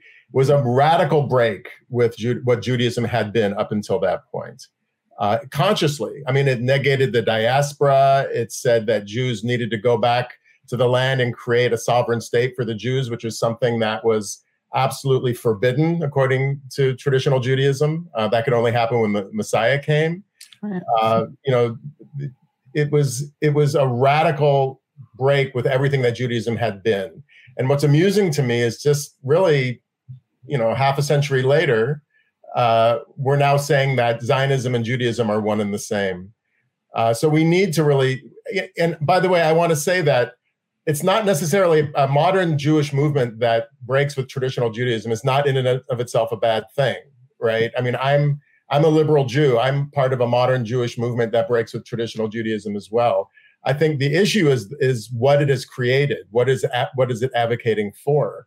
It's advocating for an ethno national exclusively Jewish state in historic Palestine, which is a place that has always been multi ethnic and multi religious and has created a Jewish majority state that had to dispossess other people in order to exist. Uh, and that is counter to, to, just about every Jewish value that I could I could list for you. You know, um, I would argue that it's actually, from a Jewish values point of view, um, quite quite un-Jewish. I wouldn't deny the Jewishness of, uh, of of those who are Zionist. I just say that that's not the Judaism that we should be upholding um, in the world. The, the Tikkun Olam.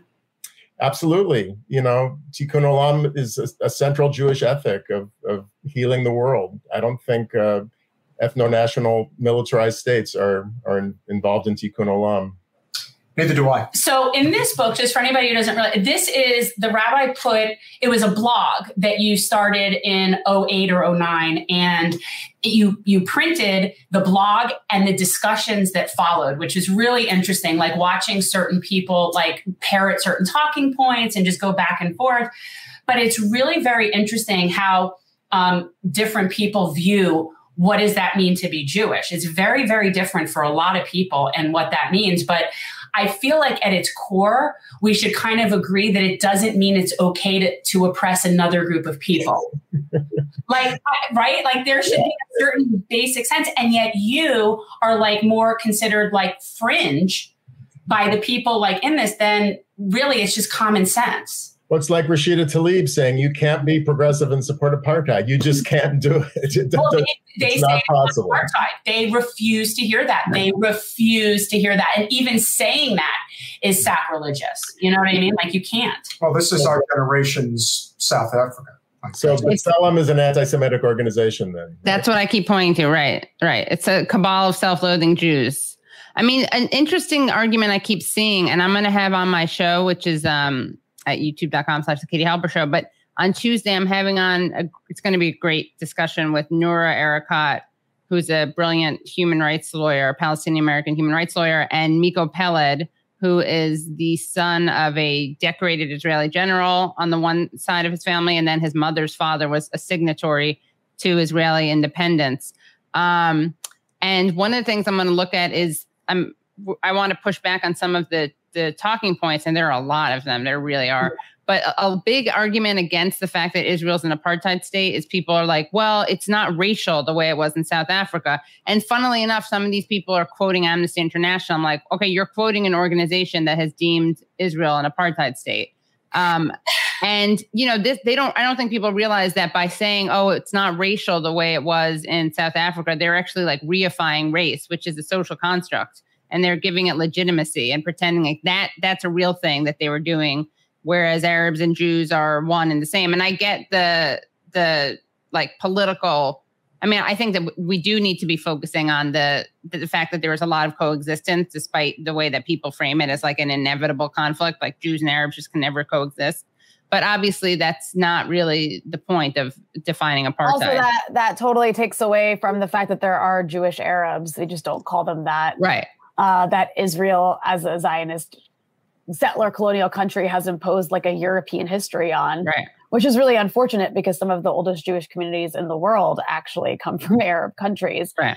Uh, but I, I want to, I just want to add to that to say, like, we should always remember the US role here too, because at the end of the day, what is Israel? It's a European creation, right? It's a European settler colonial entity that imposed a sectarian state on the Middle East to act as a um, basically to act as a tool of imperialism. And that's the, the role it continues to play today, along with its uh, open allies like the United Arab Emirates, like increasingly the Saudis, um, at least overtly. They've always covertly been allies.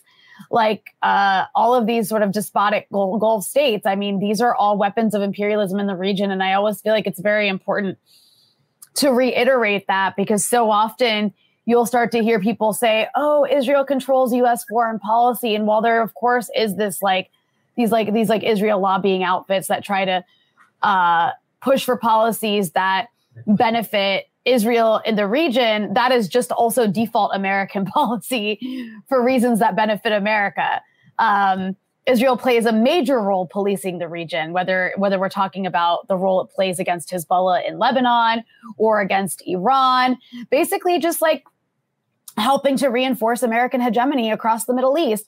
And uh, I think that that the the best thing that can happen for the Middle East and for Palestinians and Israelis is for the U.S. to be less involved. The, the less involved the U.S. in the Middle East, like is in the Middle East, the more it forces players in the region to actually deal with each other.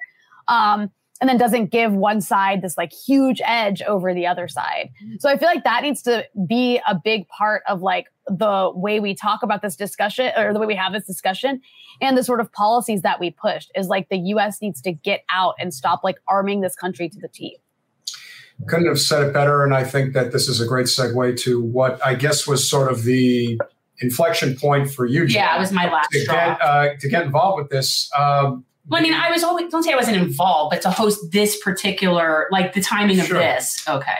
But of course, uh, we all saw what happened to Congressman Levin in Michigan. Um, this was a uh, a hit job if there ever was one. Um, they did not. Now you know, but but I kind of see it as um, the whole concept of Israel apartheid. It's becoming somewhat of a wounded animal because now they have to go after their own. And the fact that they decided, okay, now we have to take out a person who's also president of a Jewish congregation, who's also a congressman, uh, because he dared to suggest that Palestinians had equal rights to Israeli Jews. Uh, And who's a Zionist, by the way? Yeah, it's, it's so funny. put in uh, what, what did AIPAC put in five million dollars for Representative Stevens uh, to take him out, and the people who and I happen to know somebody who worked on Stevens' campaign. She refuses to talk to me. She's like in total denial about what actually went on in that campaign. Uh, nevertheless, I think that that what what happened to Andy is a significant inflection point for a lot of people that should be looking at this as we really have to have an honest conversation about this right now. Whoever wants to jump in first. Well, I mean, it was the impetus for me mostly because not just that they went after somebody who's Jewish. I mean, they've I've been called self-loathing Jew by, you know, a lot of people, so it's not foreign to me. But the fact of how minor the what what I would even say an infraction. It wasn't like he even did anything and they just so down his throat and I think it really shows like it concerns me. And I do think the power of groups like AIPAC um, should be very concerning to, to people, not just as that they're, you know, any lobbying organization, but how they completely reframe the narrative and keep us from really having discussions because there's no nuance. So you have people just accusing everyone of being anti Semitic because you support BDS instead of having actual discussion. So it's almost like groups to me, like AIPAC, are perpetuating this complete ignorance among a lot of American Jews and their refusal to accept reality. And it's very scary to me how powerful they're getting. So it was really more that than just, oh, they spent money against him. Yes. But they're changing the whole narrative so that they're, and I think it is because they're scared. I do. I think that that very well could be it. I, you know, I think it's it's AIPAC and the Israel lobby, but it's also something that's going on in the Democratic Party right mm-hmm. now. And I think that's a really important piece. You know, the Democratic majority for Israel was very, very involved in these hit jobs during the primaries, and it wasn't only Andy Levin. I mean, there were there were Democratic, progressive Democratic candidates across the country who were basically shot down, and we see this war going on in the in the within the Democratic Party. I mean, I have to tell you, every time I hear Rashida Tlaib Tlaib go up and speak her mind as a Democratic congressperson, you know, this is a Palestinian who is saying these things as as a Democratic politician. Um, there are forces in the Democratic Party that are absolutely galled that this is going on and are trying to what is to their mind take back their, their power with, by any means necessary civil war that's going on within the democratic party itself. And um, you know i think it's playing out uh, they, they've chosen israel as the arena to play this out. It's not the only place it's happening. But um, it's i absolutely agree with you that it's something that we have to um, to pay attention to because what happened in the primaries was really was really abysmal. Yeah, they're only getting more powerful though. Like they're realizing how successful they were and they're really just heating up. Like they're they're just getting going and really my my dream would be for there to be an anti-AIPAC PAC.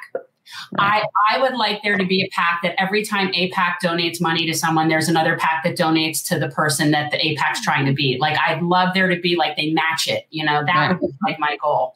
And the other thing that's so disturbing about this is that they always like none of these like Democratic majority for Israel, uh, AIPAC, they never say explicitly when they're like campaigning against the person that they're bad on this question that has anything to do with Israel Palestine. It's always about like they try to just critique them in general, and they they spend so much money on these ads and mailers and and TV spots and then that person loses and then they pretend that they lost because of the Israel Palestine thing which they didn't even people didn't even know about because they never talk about it in their ads against them because no one's voting on that. I mean, most the vast majority of people are not voting on that issue.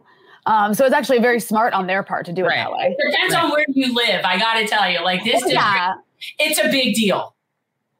yeah, no, fair enough. But I just mean like it's very specific to like Yeah. a district here or there. It's not Yeah. an issue that like people in most places are voting on. Most people are not one issue voters. Right. Um, and that issue too is like it's like the parties are so this, they're basically the policy is almost identical that it's hard to even differentiate yourself. So it really will only play out in like primaries, uh, like with these like small Democratic primaries. But this is a fight that's been ongoing, I think, since it really heated up in 2016 when Bernie Sanders made a huge pivot over this issue.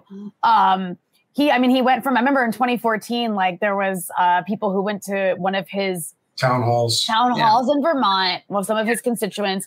And it was during the war on Gaza that year, was like probably the most vicious war to date that Israel has carried out against Gaza. And, you know, uh, Bernie Sanders like had them had these like pro Palestine people removed from his town hall. And he went from that to really changing, you know, his his views on this issue and changing how he spoke about it publicly yeah a pretty going significant way. AIPAC Go remember, I mean, I, you guys remember, remember there was a Brooklyn debate between him and Hillary Clinton. And, yeah I, I was there you know, Hillary Clinton was like, Hamas dresses up as civilians so that when they die, you count them as civilians. And then Bernie Sanders, like, was like, actually, Palestinians are like human beings. yeah No, That's pretty much all he pretty much said Palestinians are human people are the beings. And. Jake, Jake Tapper was like horrified. Like, Jake Tapper was like, it was as though he heard somebody like praise Hitler.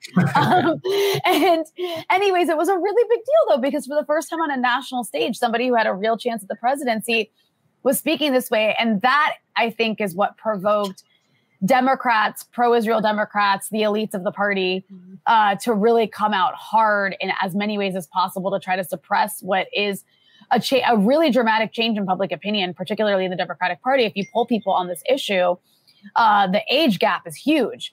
But like anybody below the age of like 40 uh, sympathizes, I think, more with Palestinians, which is like, you know, that's horrible future prospects for being able to have a pro Israel party.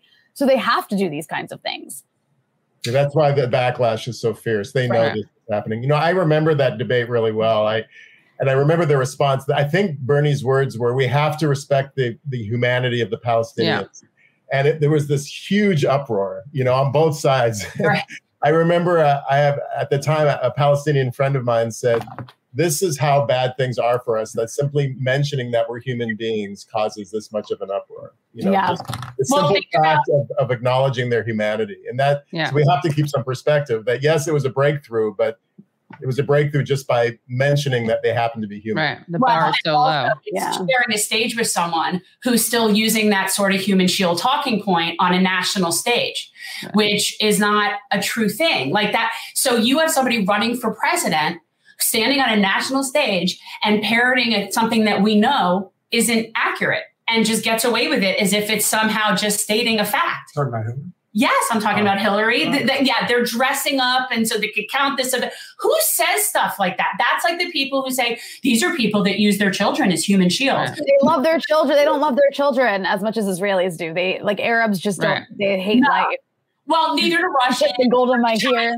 Yeah. No, none of those people love their children. And I think it, it goes without saying that if you need any further proof that this is intentional, uh, look what happened uh, two weeks ago when the DNC uh-huh. met in DC and they had an opportunity. And again, they use this talking point, and God love Thom Hartmann. He's on our show uh, many times. Um, this idea that, well, we have to fight back against the GOP. Okay, that may work, but not in primaries. And the Democrats refuse to block dark money in primaries, which means that they are allowing AIPAC and every other organization that is is you know corporate, pro Israel, whatever. They wouldn't even vote on it. They wouldn't even have a vote because they know they they don't want to expose them. It's no different than bringing a floor vote on Medicare for all because they know exactly where the votes are going to fall. Like our ridiculously terrible representative we have here in South Florida. So it, it, goes without saying that as much as they try to continue to perpetuate this idea that well, we're really just fighting the bad guys, no, you're you're right. bad.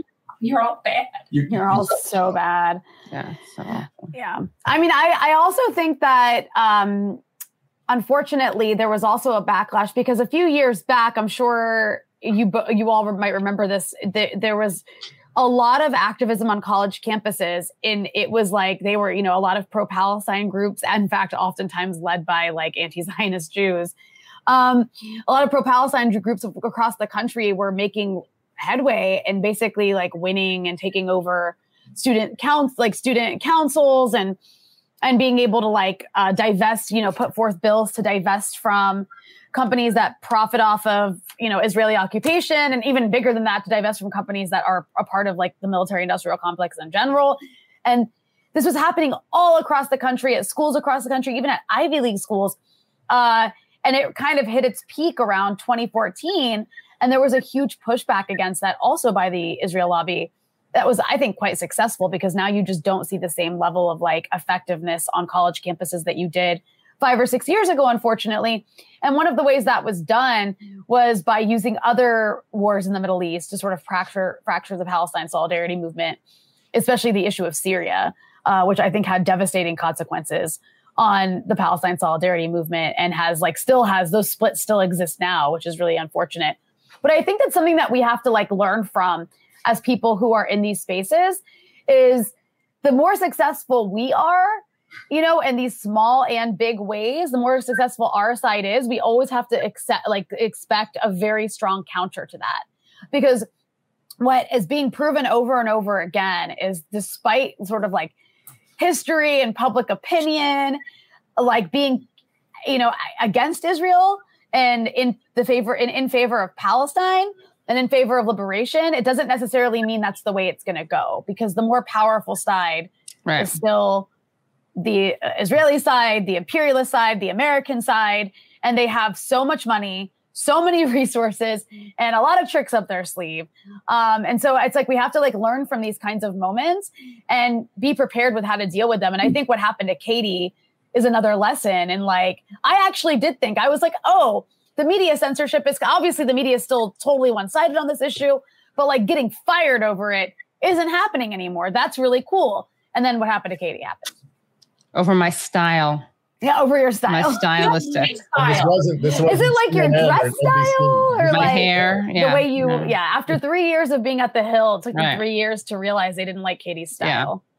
I wonder what happened that made them you're, too, you're too honest. That's but I do think that all of these things, when things come together, the more they come together and the bigger the web gets, then it starts to become the inevitable shift. Like that's how it happens. So I just think it's important to kind of keep harping on it and keep kind of connecting all the people together that are on the same page with this um, I think it's really important for people to hear it from all different sides that this is what's happening, even though you don't like it. And It's very uncomfortable for you to hear. And that's the key thing is a lot of the Jewish people are not willing to be uncomfortable. And it's very uncomfortable to do some of this, especially for people who previously had a lot of love for the idea of the state of Israel, who wanted to be make aliyah, and people who wanted, and you know, this was not easy for me. So I can't imagine how hard it has been um, for people like you, Rabbi, and that, that have had to like really have the, I call it a come to Jesus moment, ironically. But, you know, like it's very hard. And so I understand how hard it is for other people to accept this you know, and that's what it is. It's like they have a cognitive dis- dissonance that's massive. You have a family member, I do. Well, I have a lot of family. or one in particular. I have a few. I have family in Israel. Well, one of my cousins actually lived in one of the um, settlements, and they're very gung ho. Oh, they're in it to win it, and um, it's very unfortunate. You know, I, I just it's hard. Some people are just too far gone in that way, but I'm hoping that we can reach a lot of people, at least stateside, that can be reasoned with. Um, and when you teach people facts, that they might want to incorporate that into their opinion. You know, like you might want to consider this information. And we really have to get Yeah. better collectively on the left in particular. And I, I can- shouldn't even say the left. It's just it's the non-corporate, you know, working side of politics that you know we don't seem to be very good at coalition building, and we really need to get better at it because the conservative side. Uh, I mean, for God's sake, they're going to potentially get Herschel Walker into the freaking Senate. I mean, that is just that that is because they all get in line and they all have a common mission, and that's it. They don't care what a buffoon he is, their attitude is, and give Dana Loesch, who's the head of the NRA, I credit for what she nothing. know for what she said though, which is at the end of the day, the only thing that matters to us is winning. We don't Yeah. care how crappy the person is. We don't care how much of a hypocrite he is or how much how pathetic it makes us look. If we have the votes and we get to vote on what we want, then that's it. This is a this is a blood sport as far as they're concerned. Yeah. And for us, if we're trying to enact, you know, really serious change, you know, for any big channel that's out there that hasn't reached out to Katie to give her a platform to talk about how significant this is, you know, wake up. We all need to be working in concert together because it's the only way it's ever gonna it's ever going to change. Uh, Rania, you do an amazing job, and you know, obviously, Rabbi, you know, what can we say? I mean, this Would you, Rabbi, would you come back on at some point? Because I actually really have some significant notes. Like I, I, I could almost like write a dissertation at this point. So would you come back at some point and talk Sure. about this book? Okay. I'd, I'd be happy to. One Thank last, you. one last thing before you Uh guys oh. go. Uh oh. He feels the need to do this No, for it's, you. not, it's necessary. It's necessary. I necessary. just want to say, Oh my God. Whoa. Wow, that's scary. That's Okay. trippy. my name was enacted, Katie. You're doing a wonderful job. I appreciate what you're doing, Rania. Wow. Keep people safe in the Middle East. It's very necessary. And Rabbi, I'm on. I'm ever in Chicago, I'll come to one of your sermons. I'm sure it's wonderful. Listen, Good. The American people have not given up hope yet. I'm a very proud Jew, but of course I understand there is apartheid in Israel, and I'm going to get in a lot of trouble for that, Jen. You know, just understand. I do. Keep fighting the good fight. There are a lot of good people out there who understand that Israelis and Palestinians can live together in peace and harmony. Like your good friend Joe. My good friend Joe. Joe is not your friend. No, Joe is definitely my friend. He's a good guy. And we're going to keep fighting. Hi. You know, the midterms are around the corner. Don't know what's going to happen in 24. You're not going to drag me out to do a third term, but we're going to find somebody who's reasonable. Yeah. Good luck with that, Bernie. Yeah, good luck. Yeah. Great. For, no, you're all doing a wonderful job. So just want to come on here and say thank you for bringing attention to a very important issue. And uh, God bless you. feel like yet you're mocking it. I'm not So, mocking it. Okay. So I wish you would fight harder, but listen, you know, like you said, you know. Bernie brought us to a to to a point where we're so much more aware now than Yeah. we ever were five, six years ago. And it is on us. He, he's right. It's not me, us. It's like we all have to work collectively Exactly. together. And with that said, uh, the floor is yours. Katie, you start. Whatever you want to plug. she wants to plug the Katie say- Halper show. Yes. Yeah, the Katie Halper Show. Also, there's a great article by Branko Marcetic. Maybe you can put it in the show notes, but he wrote a great piece at Jacobin. It's called um, uh, Left Wing Journalist Katie Halper has been fired for calling Israel an apartheid state. But read that because he reveals different interesting things at the Hill, like these conflicts of interest. They Okay. hired a guy who used to be at the Israeli consulate. He ran the media for the Israeli consulate in um, New York.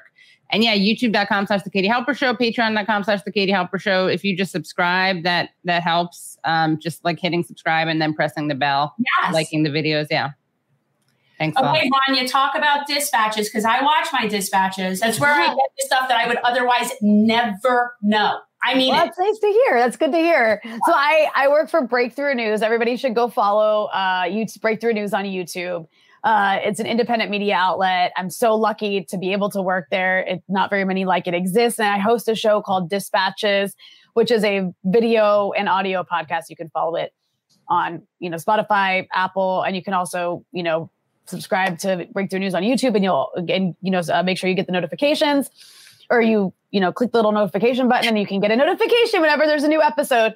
I do about one or two a week on all kinds of issues, and I pretty good at finding pretty cool guests. Um, so, and I also host the Freedom Side with Eugene Puryear every Thursday uh, at 3 p.m. Eastern time. It's live. We always have like a bunch of guests on whatever is happening uh, in the news that week from, of course, a leftist perspective. So follow Breakthrough News. And of course, Breakthrough News is what uh, the outlet that, you know, produced Katie Halper's censored segment. So I think it's like a really good.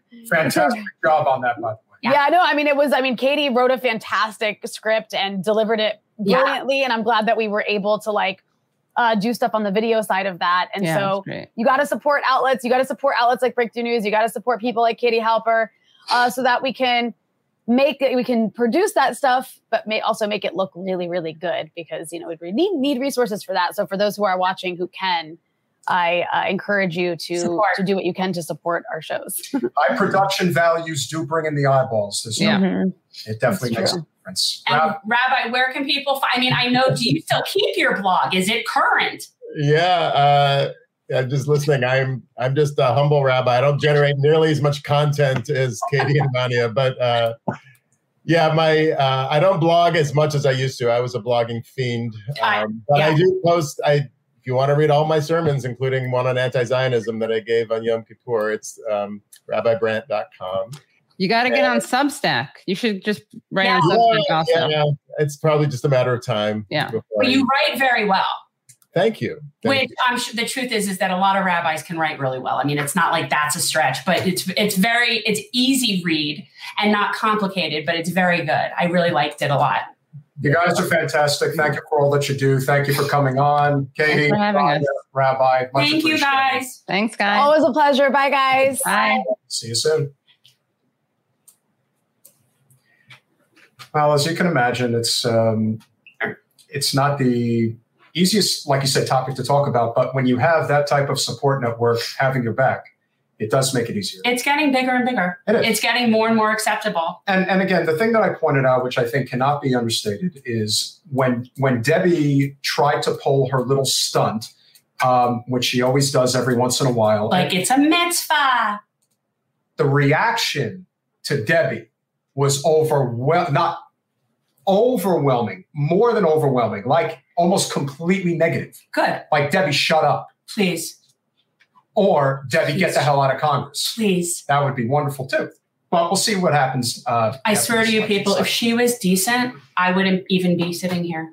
But I would have been living my happy little mountain life, doing my little art. you whatever. know what I think Debbie does? Every once in a while, you feel like your mind's drifting away and you just want to get out of Dodge. And then Debbie's like, she just is the gift that keeps giving, like, right, because she'll say something or do something that infuriates me to no end, like her, like specifically she, going after if, Rashida and, and Now, if you think she infuriates you, I can only imagine how many people infuriate our last and final guest, who we love very, very much, who has written a wonderful book called Prejudential. Which I was, again, another one of those very inconvenient things for me to have to hear. Like, you, you know, it's like, that's the thing, people. You have to be willing to be uncomfortable.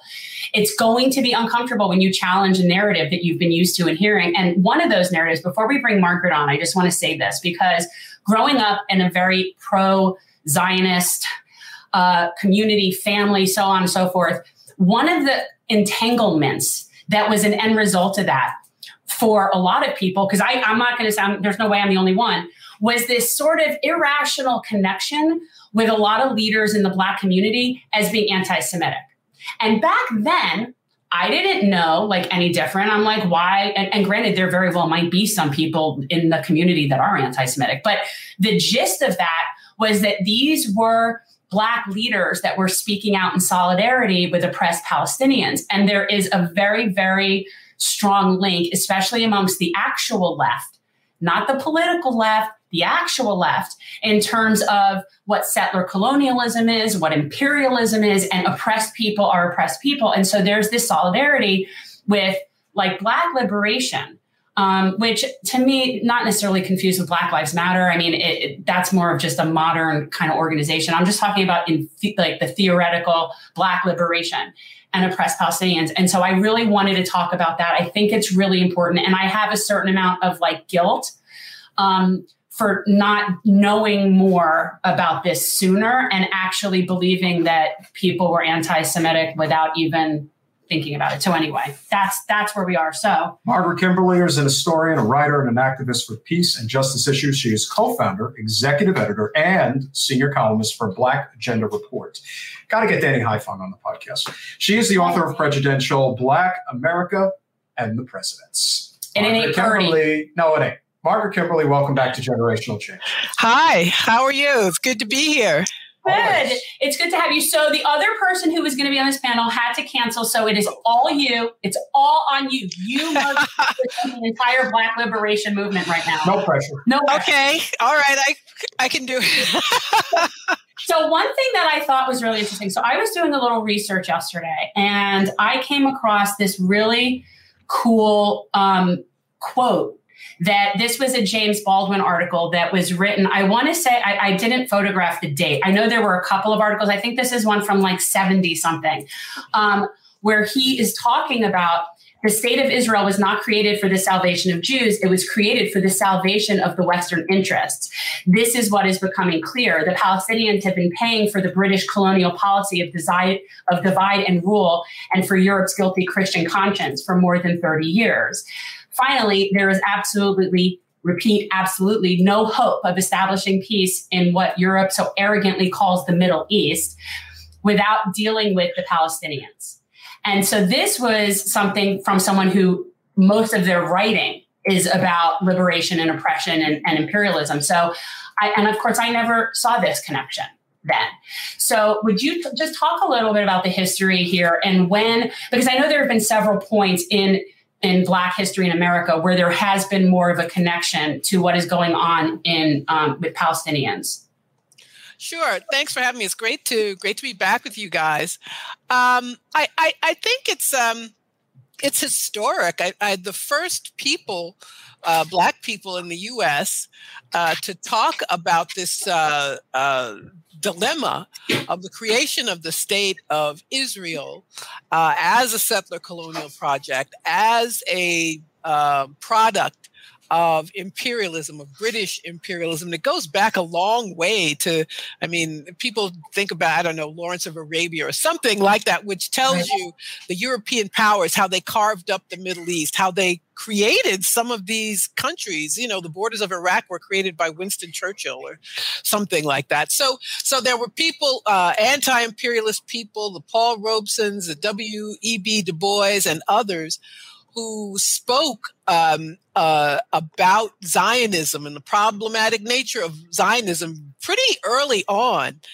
Um, we had uh, uh, people like Malcolm X who uh, visited Palestine in the early 60s and wrote about it, wrote a column called On Zionist Logic, I, I believe um, it was called.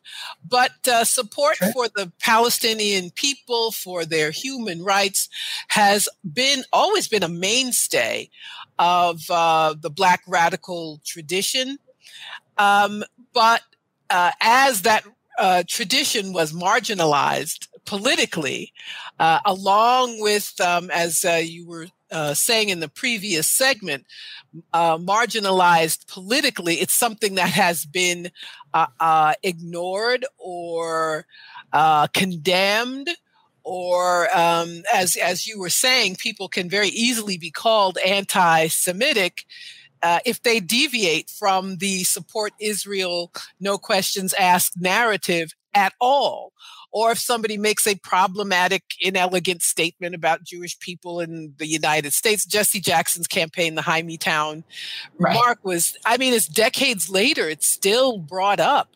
Um, so uh, it's a very, very long history. It goes into the uh, the present day. Black Lives Matter, the organization, made a, a brief uh, uh statement in support of the Palestinian people. Uh, 2021 in May uh, was very, I thought, reasonable. But if you want to marginalize anyone who says anything in support of Palestinians, then of course that makes it problematic when it isn't.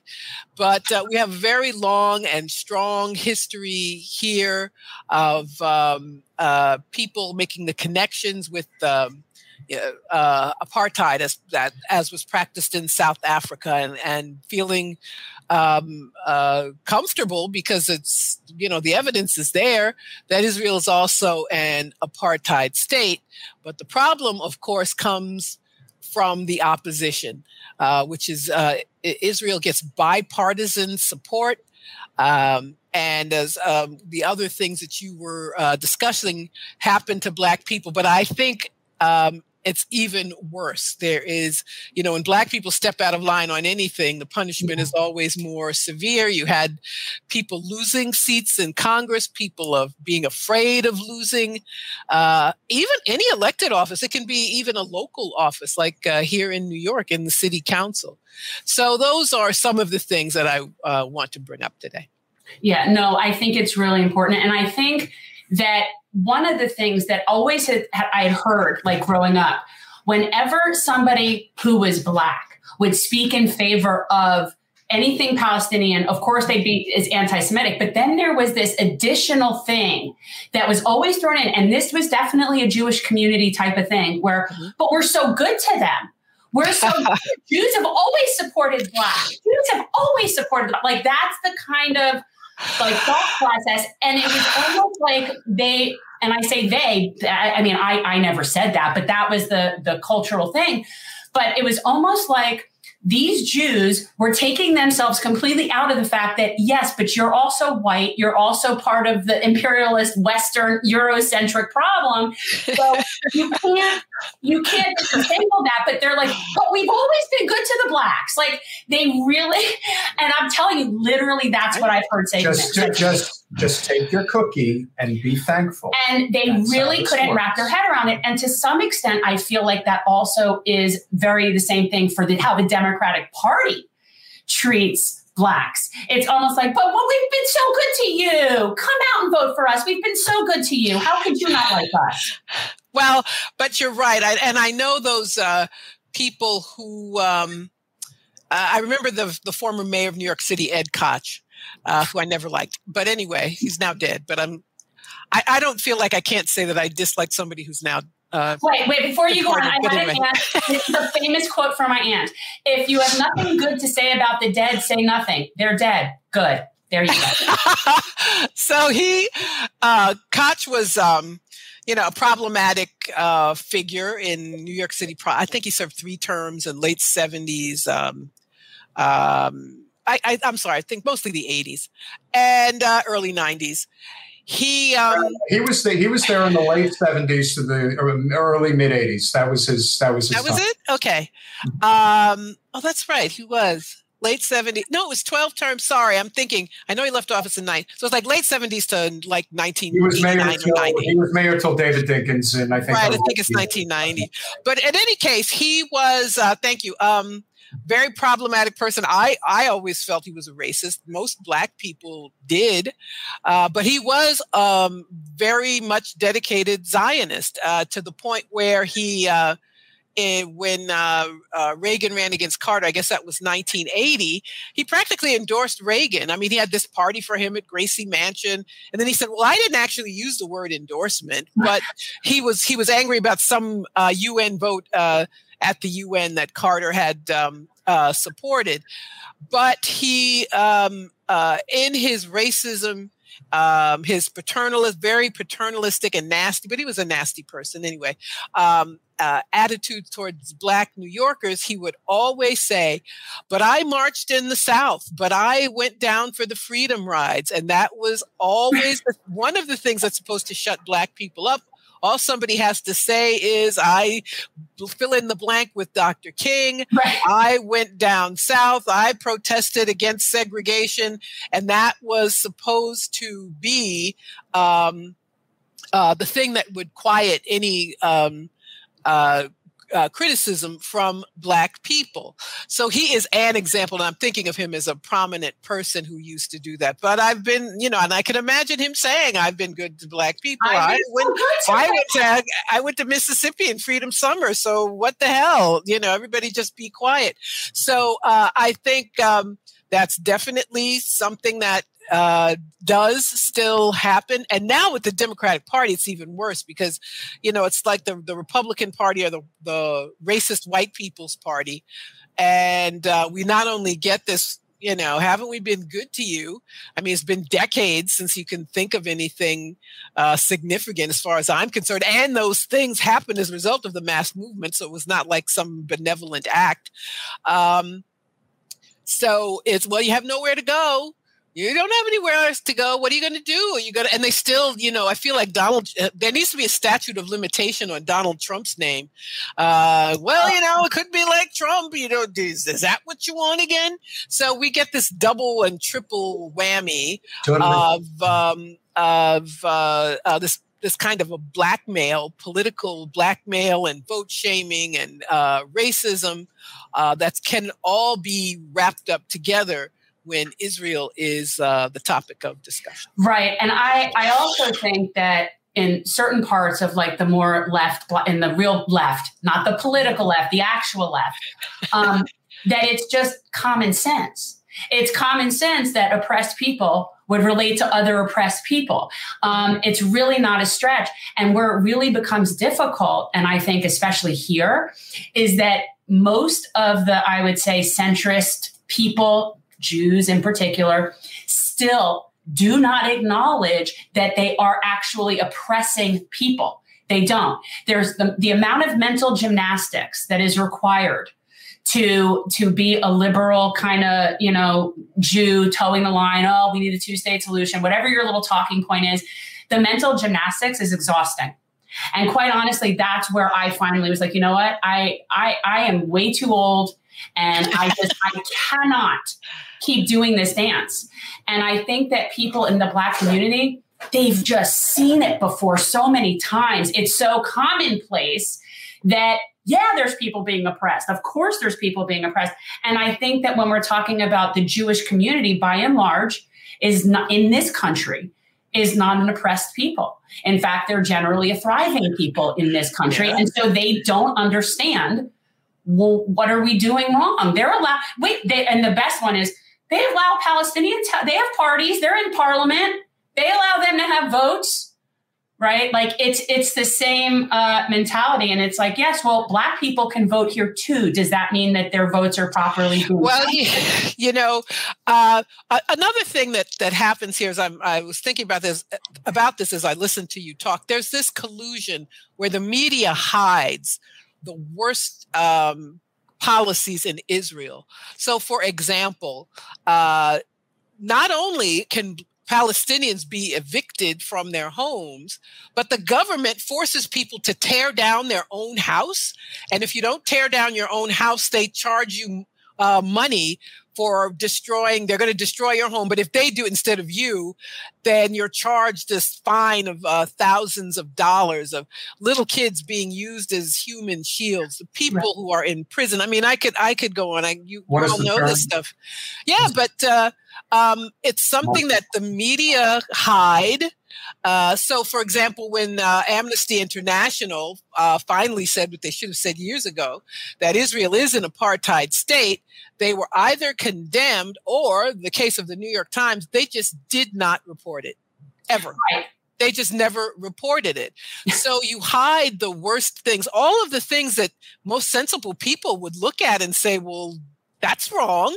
So those things are hidden and uh, I, I think it helps people who are going through those mental gymnastics to defend their position because they get to use all the positive talking points. Well, there's Arabs in parliament, there's something like that with and but they're not confronted with the things that that no one can deny are the nature of an apartheid state so and there's political collusion um, where uh, politicians are.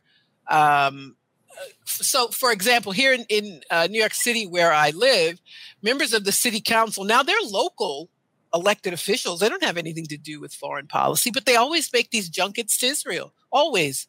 And whoever's the head of the city council uh, when there's you know the next attack on gaza will say we stand with israel. Israel is being terrorized you know while there are people other people in gaza being terrorized.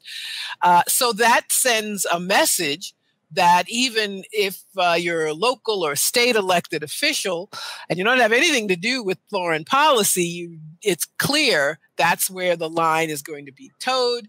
If you want to raise money and you have to raise money to run for office, then you won't get money, or somebody who runs against you will get money instead of you. All of those things serve to um, to silence. But the people aren't fooled, and so you may um, uh, uh, people may silence themselves, but they have not changed their minds.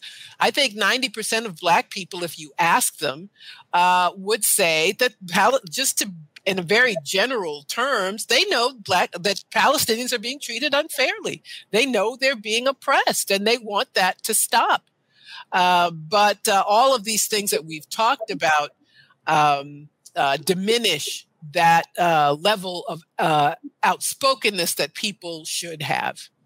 Yeah, I mean, we, well, we've been talking since we started this about like the Zionist narrative, and it's very propagandized, it's very one sided, it's very controlling.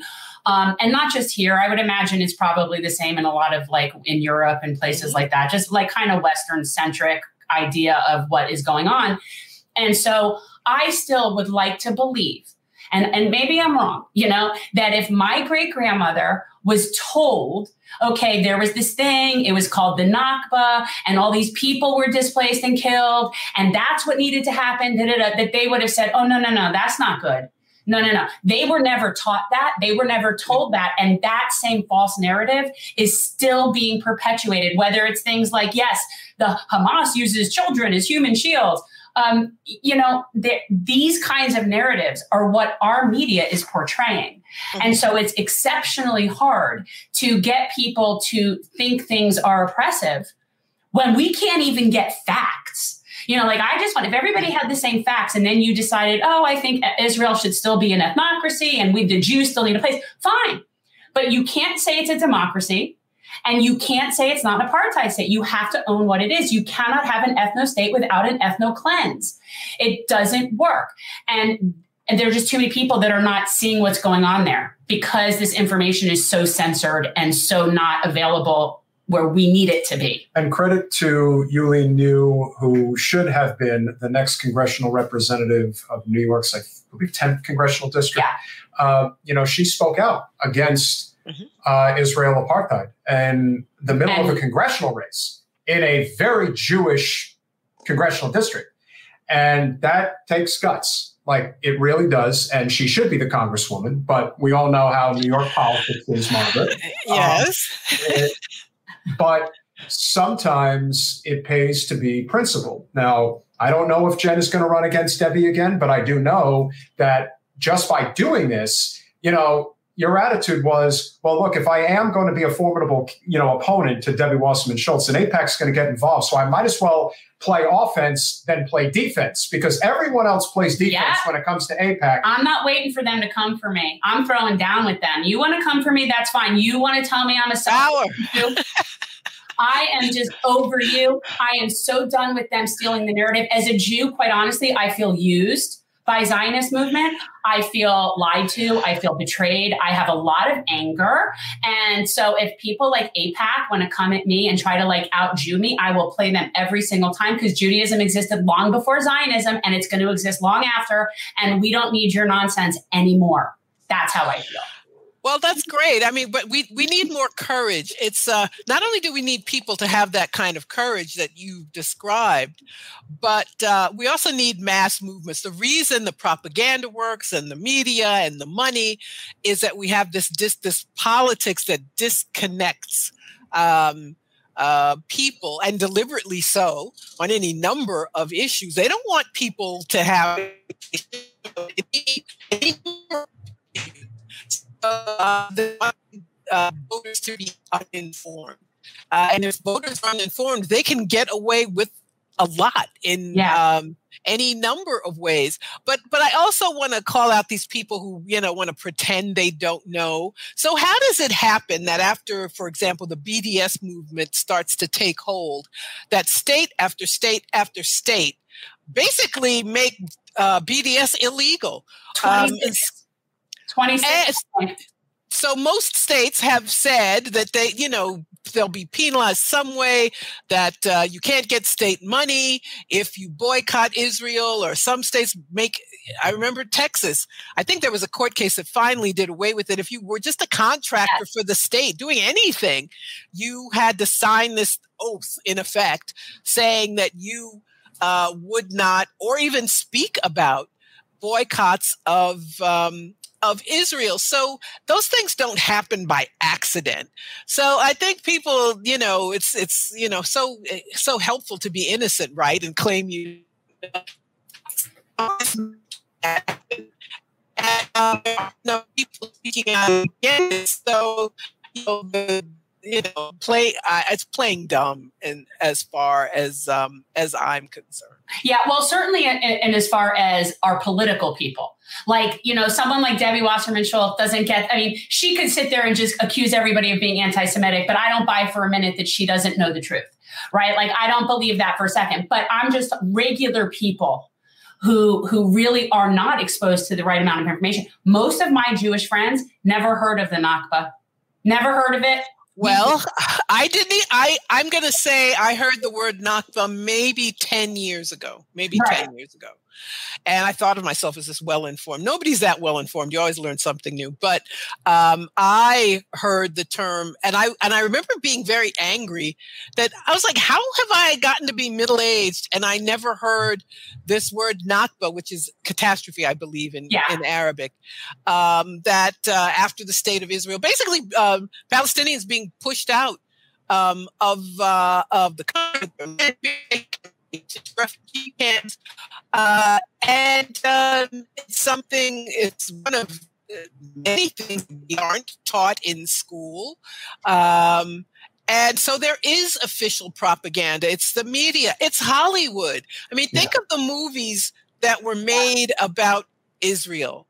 It's always Israel is the hero or the, the victims of uh, of uh, terrible people. I mean, there've been a couple movies made about the um, after the Israeli athletes were killed at the Munich Olympics, Munich. and and um, uh, Israel sent these commandos out to kill people who were responsible, some of whom were not responsible. Also, that's never brought up, but it's just it's. Uh, one sided.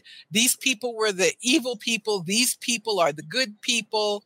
Um, uh, and uh, so the uh, the corporate media, the news media, the entertainment media, uh, um, we get it from every direction. And then, of course, you have people who are afraid. So, as you know, you were saying in the uh, with the last guest, Bernie Sanders, all he said was Palestinians are human beings. Statement. Oh my God, what did he say about the Palestinians?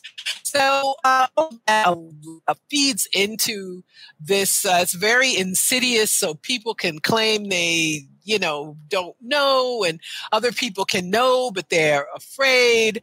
Um, so uh, you see things like there's a congressman in New York. Um, uh, his name is Richie Torres. His district Oh is yes. part of the Bronx, and he um, is like a he's uh, black and La- black and Latino, uh, and he has become the representative, the most gung ho Zionist in Congress. He was first a city council member. They redrew his district to make sure he got a bigger chunk of Zionist uh, votes, and he's like the most reliable guy.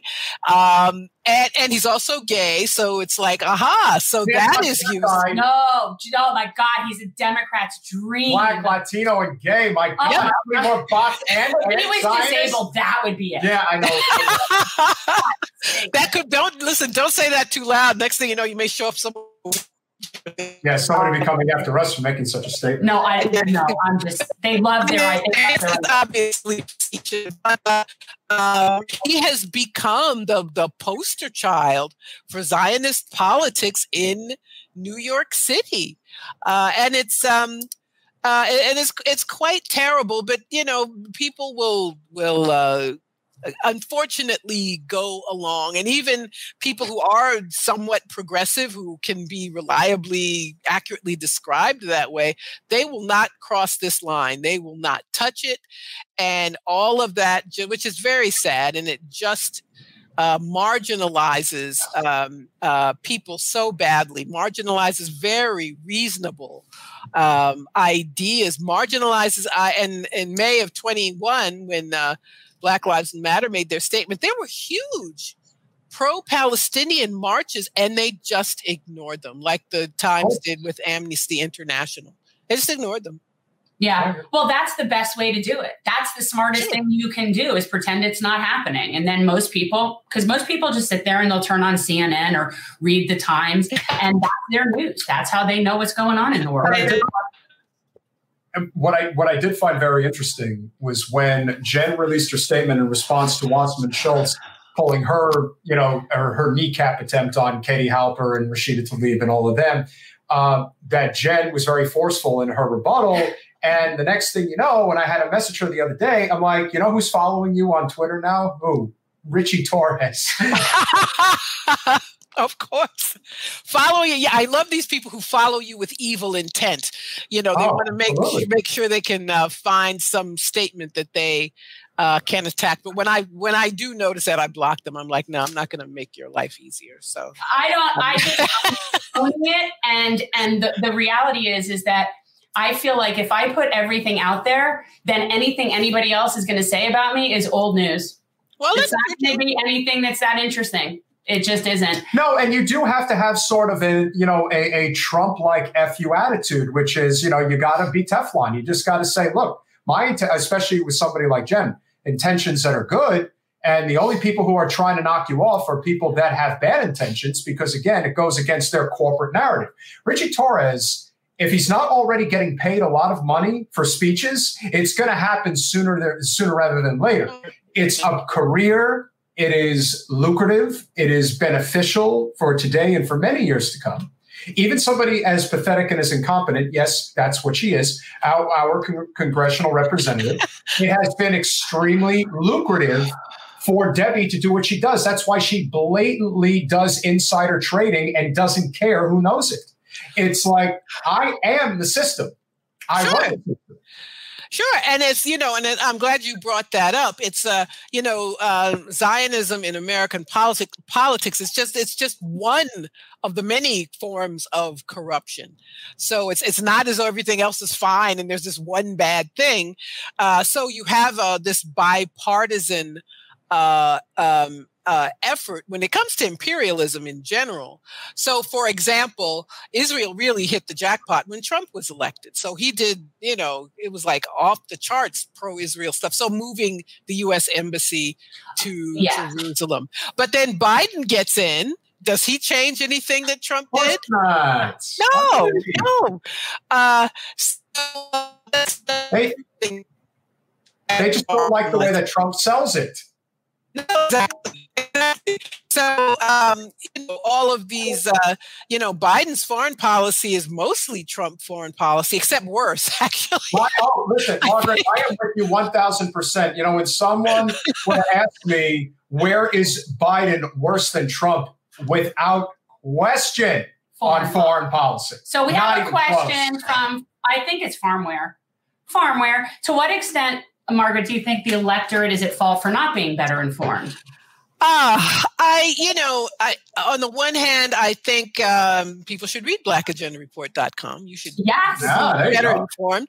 Uh, but it, it's hard. I don't want to blame most people. It's, uh, you know, where we're told that there are these acceptable news sites. So if you read the New York Times, you're going to be, God, uh, they're basically a mouth. It's, it's such a it's sad to see the way they've declined. They're just a big mouthpiece for Biden now on any number of issues. You can tell they call the mm. White House before they write about any oh, subject. Oh, absolutely. Um, but uh, or the the networks or CNN or the other major newspapers, um, you know, the state of journalism has declined in general.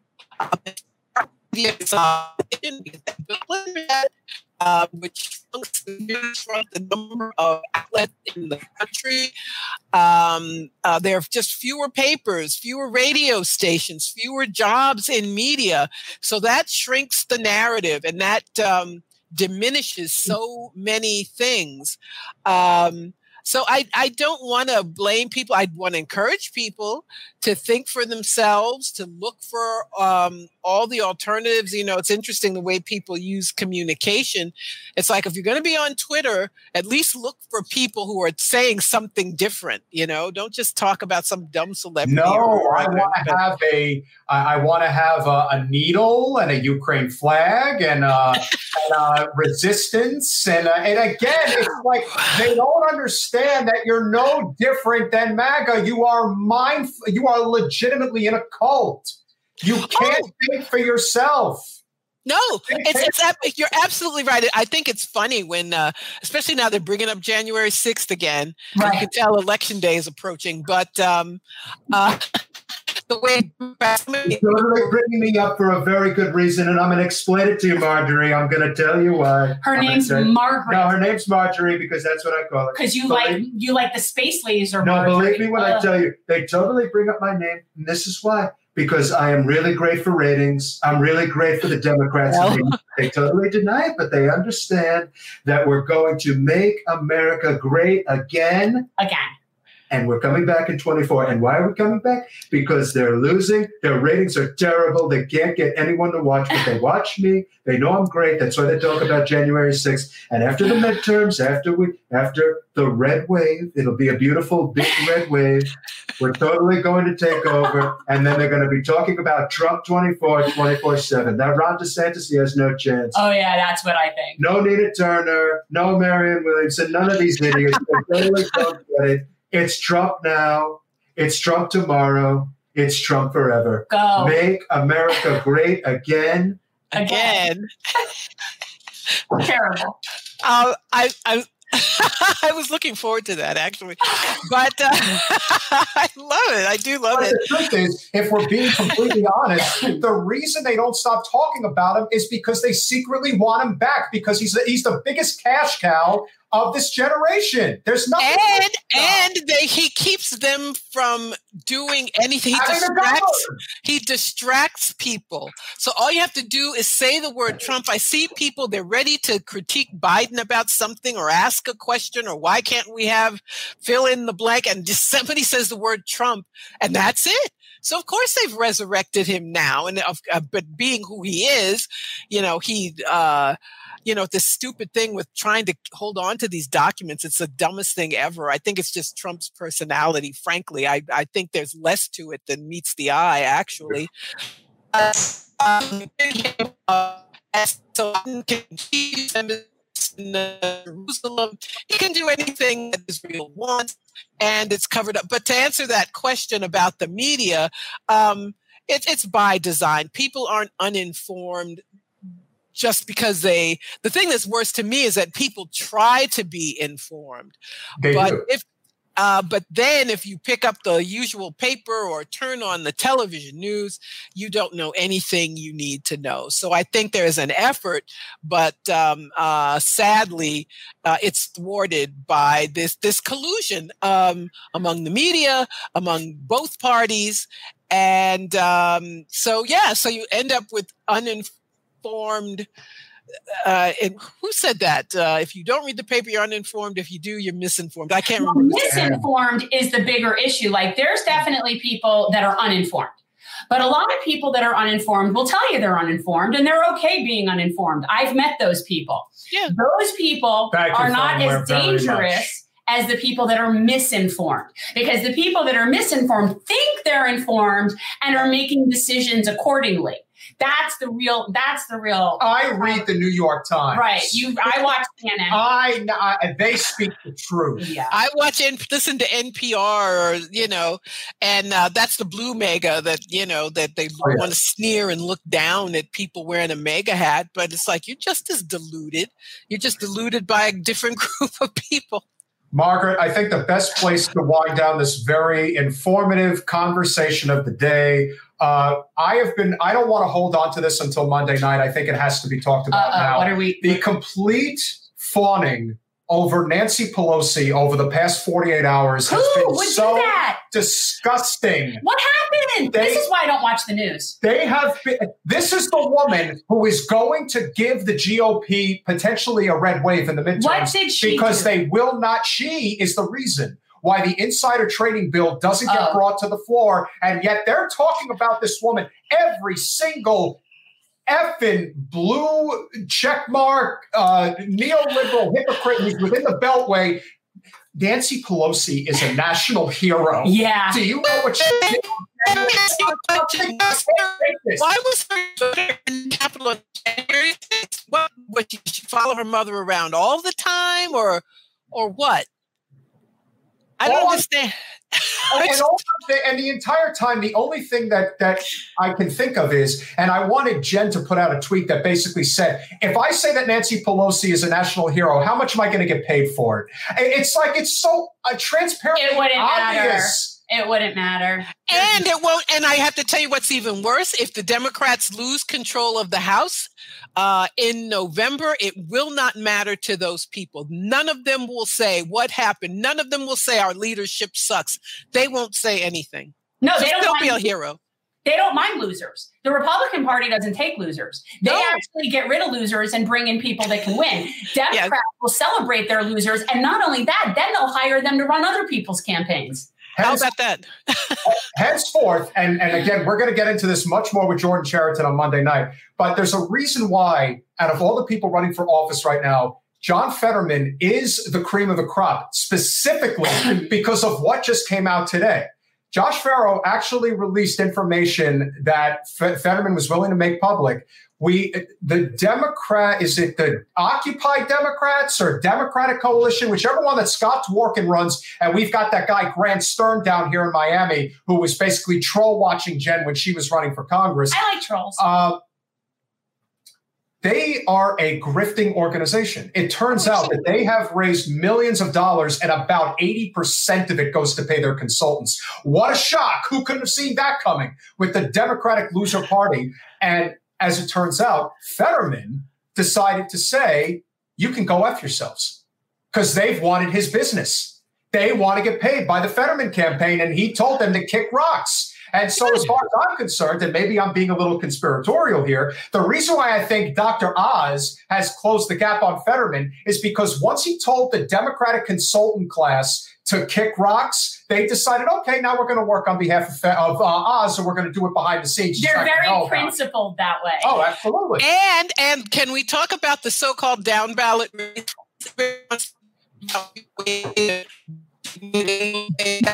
Also part of the grid. They do not care about these local races. Democrats have lost hundreds of seats over the years, and there is absolutely no effort at the top to get them back. we and talk that- about that a lot. Oh my God, it just it makes me crazy. Yeah. Well, and we tend to focus very much so on our local races and especially on nonpartisan races. And what we find, which is so ridiculous, is that even in our nonpartisan races, the people down here still want to play partisan politics. Like they cannot get out of their own way. And it's like, I tend to like those races more because there's no nonsense in terms of mm-hmm. tribal crap. And yet the tribes still try to make it tribal. Yeah, we, we know people that are in it that you know we, we like, but they're they're thinking that well, if I just kiss the ring a little bit harder, maybe they'll like me. Like, no, if you're not a corporate sellout, then They're not there gonna is an under- there is an understanding about how this is done, and they know right away whether you're on their team or not. And so you got to work around it. What Jen has working in her favor is that she has become somewhat of a known commodity politically. Debbie is the most atrocious of representatives this country has. Florida is becoming a completely out of sight, out of mind red state. And a lot of it, and in terms of DeSantis' ascent, not just to reelection, which he's, with all due respect, guys, he's Oh. going to be reelected. Oh, but He's heading for the presidency right now. And one of the biggest reasons that's happening is because of the ineptitude of the Florida Democratic Party. They're allowing it and have every step of the way. They have no resistance. They never have. And the, well, the truth is, you've got just like Democrats would prefer Trump to Bernie, there are it's it's the same mentality. They don't hate DeSantis, not the Democrats at the top. They don't care one way or the other. They get to do their insider trading. It doesn't exactly, matter who's where. This is exactly why they have a heart attack over the word socialism. You know, Bill Maher, to his credit, did a fairly decent job of explaining the support of Herschel Walker in Georgia, but he had to throw the word socialism in there. Why? As if to say that that's the reason. No, the most successful countries on earth have a hybrid system of capitalism and socialism. So if you think that you can just arbitrarily dismiss that Socialist. word, it's, you know, again, you can't they, as you like to I say, just asked them to define what they mean by socialism. Most people don't have any idea. Exactly, exactly, and a lot of people called socialists aren't. It's like the the you know people think of AOC as a socialist or Bernie as a socialist. Oh, the liberal Democrats of decades ago um, yeah. are out outflank them to the left. I, I, I cannot tell you by how much. I can't believe that these milk toast people get to be called socialists. And I've often said of AOC, for example, I wish she had actually done something to earn the scorn she gets from the right. She hasn't done yeah. anything.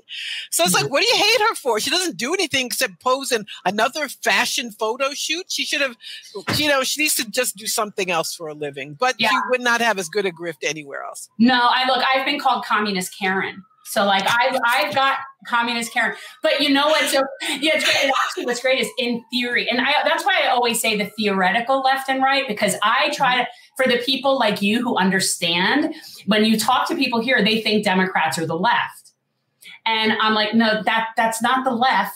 There is a left, but that's not it. And so it's funny to me because I actually, in theory, wouldn't be the worst communist. I love the idea of a uniform. I really do. I think we should have three cars, like small, medium, and large. I am totally good with everybody just living with you know their small little communities and everybody, but the real sense of commune. Like I could actually kind of get with that a little bit. Community, yeah. Um, yes. Actually, ironically, in Israel is where there is, uh, you have kibbutzes, which are very truly run like that, which is ironic. Listen, I, I and, and, speaking of, of Israel again, they have a national health care program. Our taxes go to pay for their health care, which we don't get. Wage. Yep. And a living wage and everything. I have a friend having surgery on Monday who had to pay half the bill already um, in order to be admitted to the hospital. I mean, we could go we all know the horror story. Yeah. Uh, no. but they don't have that in Israel.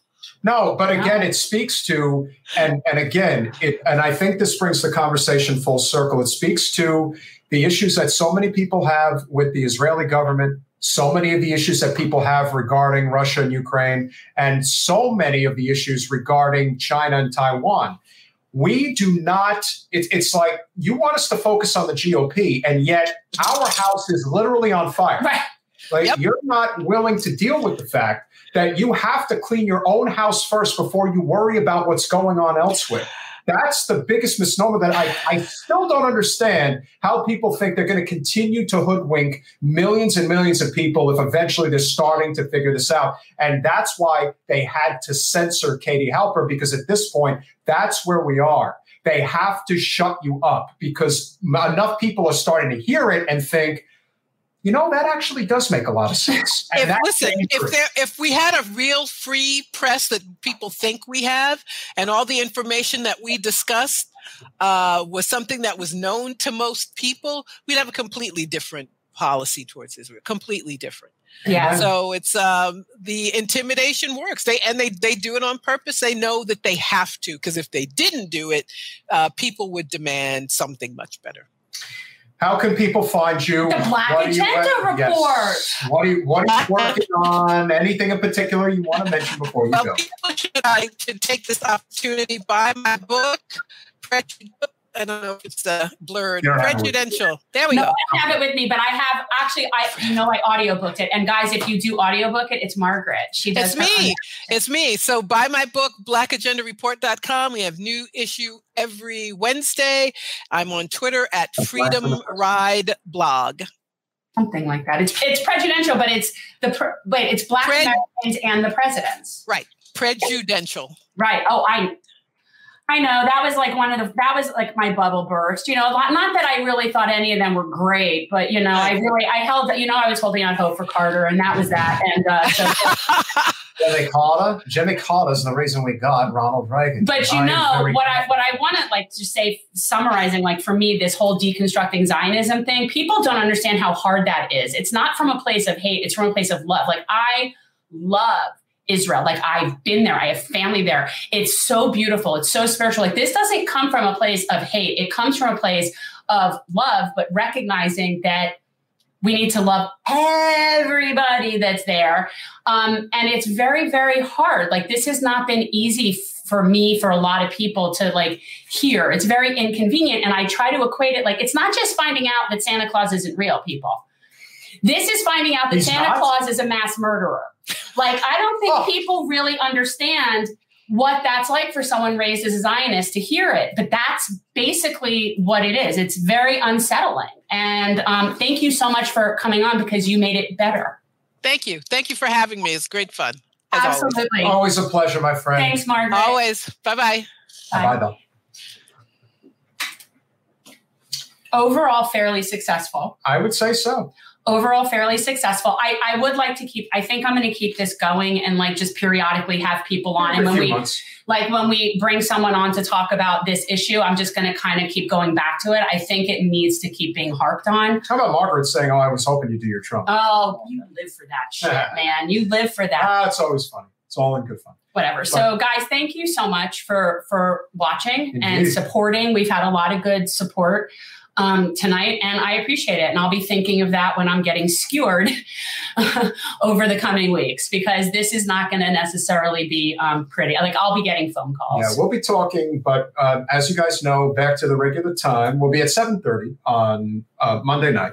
We're Uh, having, We will have Wayne Clark, who is running for Plantation City Council, and I voted for him. and we are looking forward to that conversation. He was very good to us when Jen ran, and of course, he was running against uh, uh, Greg Tony uh, for the sheriff uh, position of Broward County. Wayne Clark was a candidate for sheriff. in Definitely Broward, and would have made a better supported one. And of course, right now, not a surprise, Sheriff Tony is um, also under investigation. he was under investigation from the beginning. Sure. Like apparently in Broward, that's a real selling point. So for anybody under any sort of like FBI investigation, come here and run for office. Listen, I have lots of issues with our forever government or forever shadow government, if you will. But the one thing I will say about the FBI, to their credit, they don't get involved in cases unless they really got goods. They close about 95% of their oh, cases. it's more than that. I So think. when the FBI literally is investigating you, you've done something wrong. right by the time we know of an investigation, it's done. So when people constantly say, "When is the FBI going to get? When is the FBI going to get involved?" Well, let me tell you, when the FBI does get involved, you better run. Game over. That's all I can say. So unfortunately, that was where Wayne was uh, running for the. And I will tell you, the biggest argument against voting for Wayne, even though this is a nonpartisan race, Right. is that Wayne is not a Democrat, so we can't vote for him. Even though it's a nonpartisan race. Correct. So that's the mindset. And so voting for Greg Tony, who actually was nominated or was uh, He was appointed. appointed by Governor DeSantis. Man, he DeSantis really just owns the whole show. He Oh, really and specifically does. and specifically South Florida very well. I mean, let me tell you, this is when DeSantis wins, and he will win. Right. It's not it's It's it's not The latest poll that came out from uh, it wasn't the Siena College poll, but it was another poll. The most recent one that came out within the last week has DeSantis at plus eleven. that You're makes not closing the. Not only are you not closing the gap, but you really have to wonder just how bad of a loss this is going to be. it's gonna hurt Peter. So That's gonna hurt Peter. anyway, Just saying. Because why? Because you know why. You want to forget that that happened because you don't want I that to forget happen. nothing. All right. Because he and I have it over. I think DeSantis is going to beat Chris by more than 10. I say it's. I said it was He seven it's to gonna- ten. He I said, said it it, was but seven he thinks it's under 10. I think it's going to be more than 10. Siena College, which is considered one of probably the five most accurate polls in the United States in terms of their accuracy, they have like an A or A plus rating. Uh, they have DeSantis at a plus eight. So they literally have it right in the sweet spot of where I predicted this race was going I like the one that said plus 11. All right. And Well, by the way, the night is young. And let me tell you, the DeSantis ads that are running nonstop are really good. yeah, they are. Shout out to whoever's doing his ads because, especially the one with Casey DeSantis, you can't beat that. you can't It's beat that. not- and then you've got Chris that writes his own smear ads because he says shit like, thank God for Joe Biden. Yeah, you can't. Well, again, it's like if you're going to have, you have to read the tea leaves. And this is part of the reason, and maybe I'm wrong here, but one of the reasons why Charlie is probably not only going to lose, but is going to lose by a wide margin. Tim Ryan, who no one thought was going to be, you know, literally within striking distance of J.D. Vance in the Ohio Senate race, but apparently is in a dead heat. And one of the things that Tim Ryan has made very clear is that he doesn't want Joe Biden anywhere near his campaign in Ohio. He has kept it that way. He doesn't think that he has said publicly, I don't think Joe should run for another term. He doesn't want Pelosi or any of them coming to Ohio. Good for him. But as a result of him speaking his mind, the Democratic establishment has basically not been giving him funds to compete with Joe Okay, however, so that'll be a wash then because he'll also have the benefit of not having them involved. Because other, I, I mean, I think he's going to lose. I really thought that this was Vance's to lose, like from. I did as well. But Way Tim Ryan, to his credit, if you do happen to watch Kyle's breakdown video, Kyle Kulinski, Secular Talk, he does do a very good job of breaking down in about 15 minutes exactly what went down in their debate. And I have to say, with the exception of a couple of points where I thought Tim Ryan was completely off, he really nailed JD Vance to the wall. Like he really did a great job. He was like, We got the receipts. You ain't talking your way out of this. And he was forceful. He took the fight to him and he said, Hey, you know, we, we gotta, and again, I just don't see it for him. I'm not feeling it for him. maybe not, but he did fight on the playing field of I am not just going to play the vote blue no matter who card. I'm going to stand up for these principles. And again, corporate money indeed is behind Tim Ryan, but Tim Ryan is very much a labor guy. So got to give him that, if nothing else. Not going to hear him touting Medicare for all, living wage, or any of that. He's but pretty he's definitely pretty aggressive. The fact that we have to be celebratory that a Democrat is supported supports labor is how far we have fallen. We like have that's fallen kind of pretty far. ridiculous. Like that should just be the given. And yet we're here like, oh, but he supports labor. Yeah, because they're supposed to. That's they're supposed to be the Labor Party. Oh, it's just ironic. Yeah, that was a great one. Left his best. He did do a good job. So, as you guys know, and we didn't want to do it at the beginning, but we do it here at the end.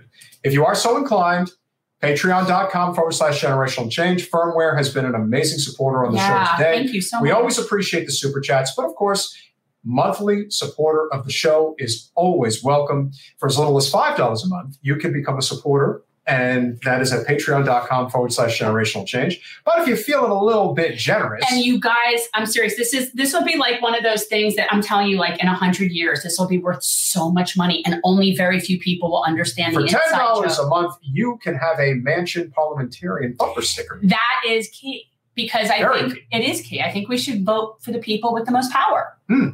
That I just makes agree. sense. And you also will get the Lulu sticker, and twenty five dollars a month gets you generational change jersey. My, It's a good one. it, they're really cute. Yeah. Um, I get compliments actually on this shirt, and people don't even realize that it's like affiliated with anything. It's just it's really cute. On the back, it does say generational change, but it's not obnoxious. But if you do not feel like giving up your personal information for months on end, and we all know a lot of people don't want to do that, then feel free to go to Cash App. Dollar sign Gen Change. You can make a contribution right now, and that will be very appreciated. We certainly hope that you guys found this forum. Call it a forum? It's a forum, you know, really. And again, I got to just continue this. This can't be something that's a one time event. It has to be something that we're constantly talking about because I feel like this this is now somewhat of a mission for me because it is very important for Jewish people, specifically Jewish people, to speak out about this.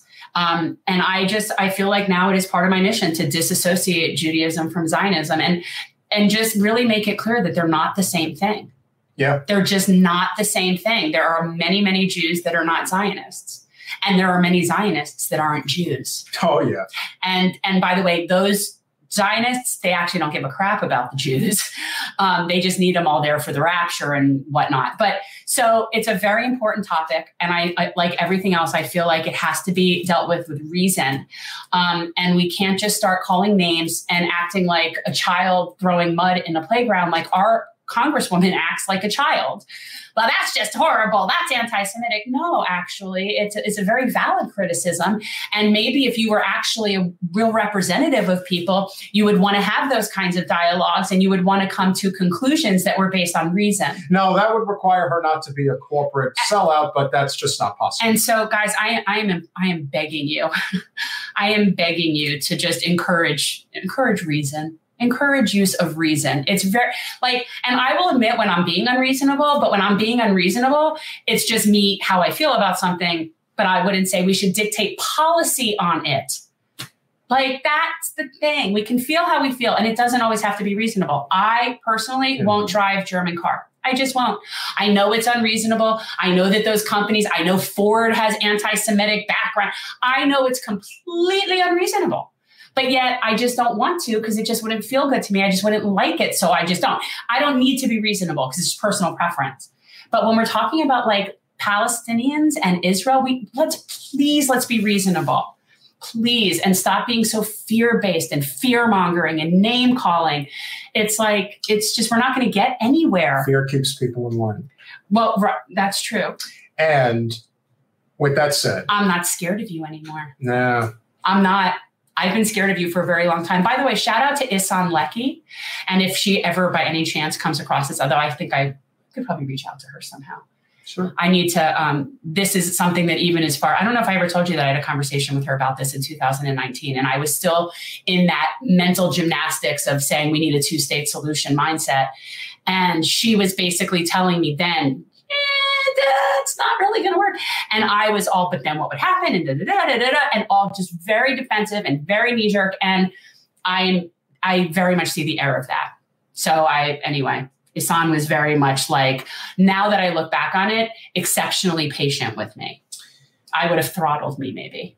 So on Monday night, we will have Jordan Chariton of Status Coup News, who is going to, again, like Margaret Kimberley, friend of the show, Katie Halper and Rania Khalek are friends of the show. So we have a we have a nice uh, group of we have nice supporters. friends. And so Jordan is going to come on to talk about the recent attempt, which hasn't been finalized yet, but the recent attempt by oh, another another Amazon oh. labor union in Albany, New York, this time.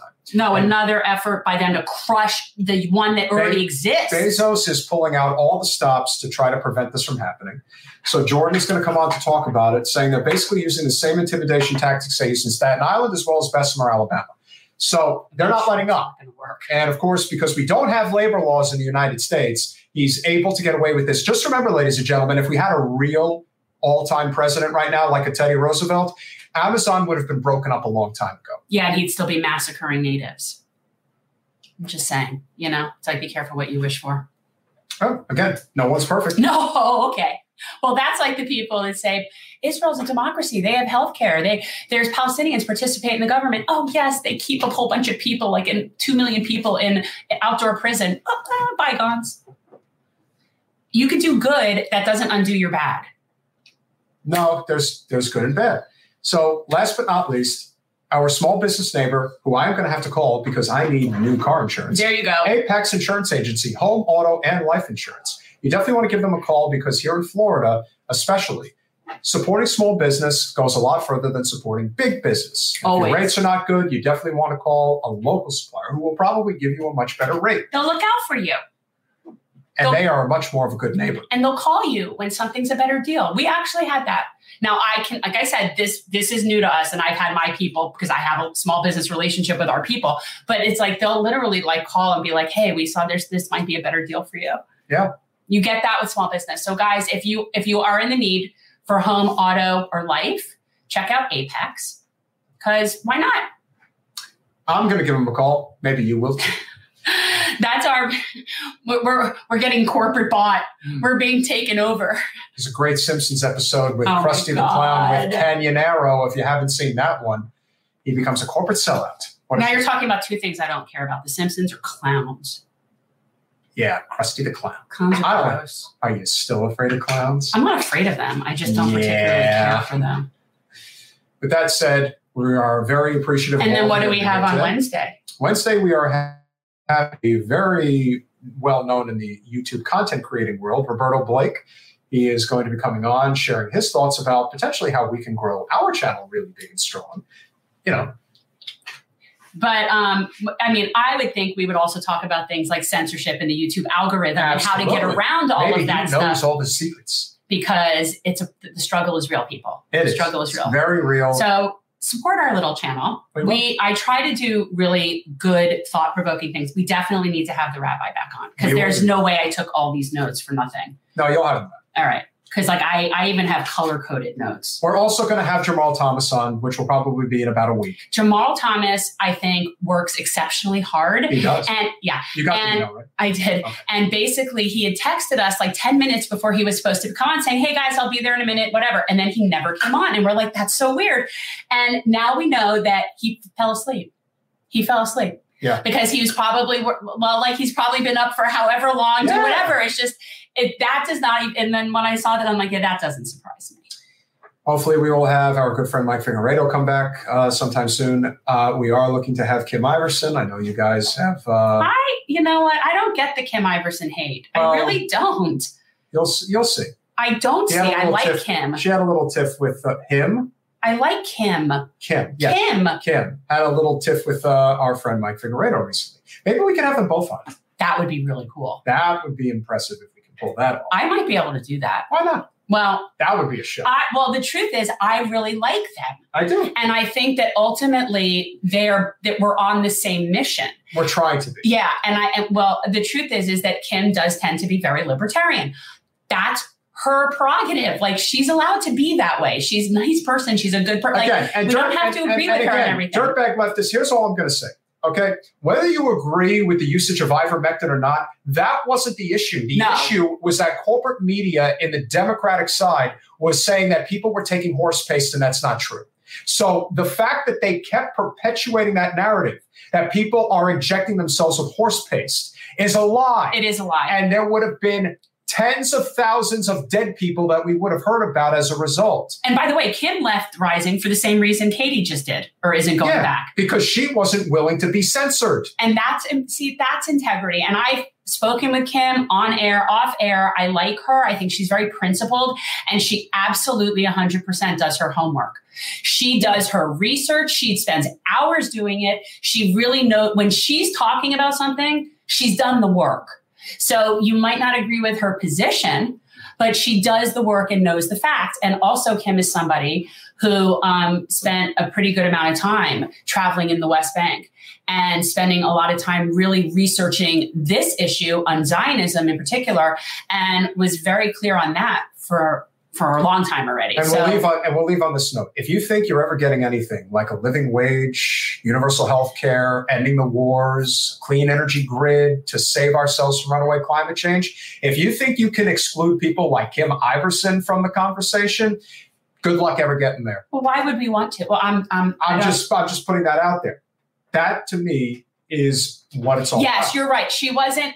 You're right. She wasn't censored in the way that Katie was censored, but she was censored in a way that they wanted her message not to be on the show.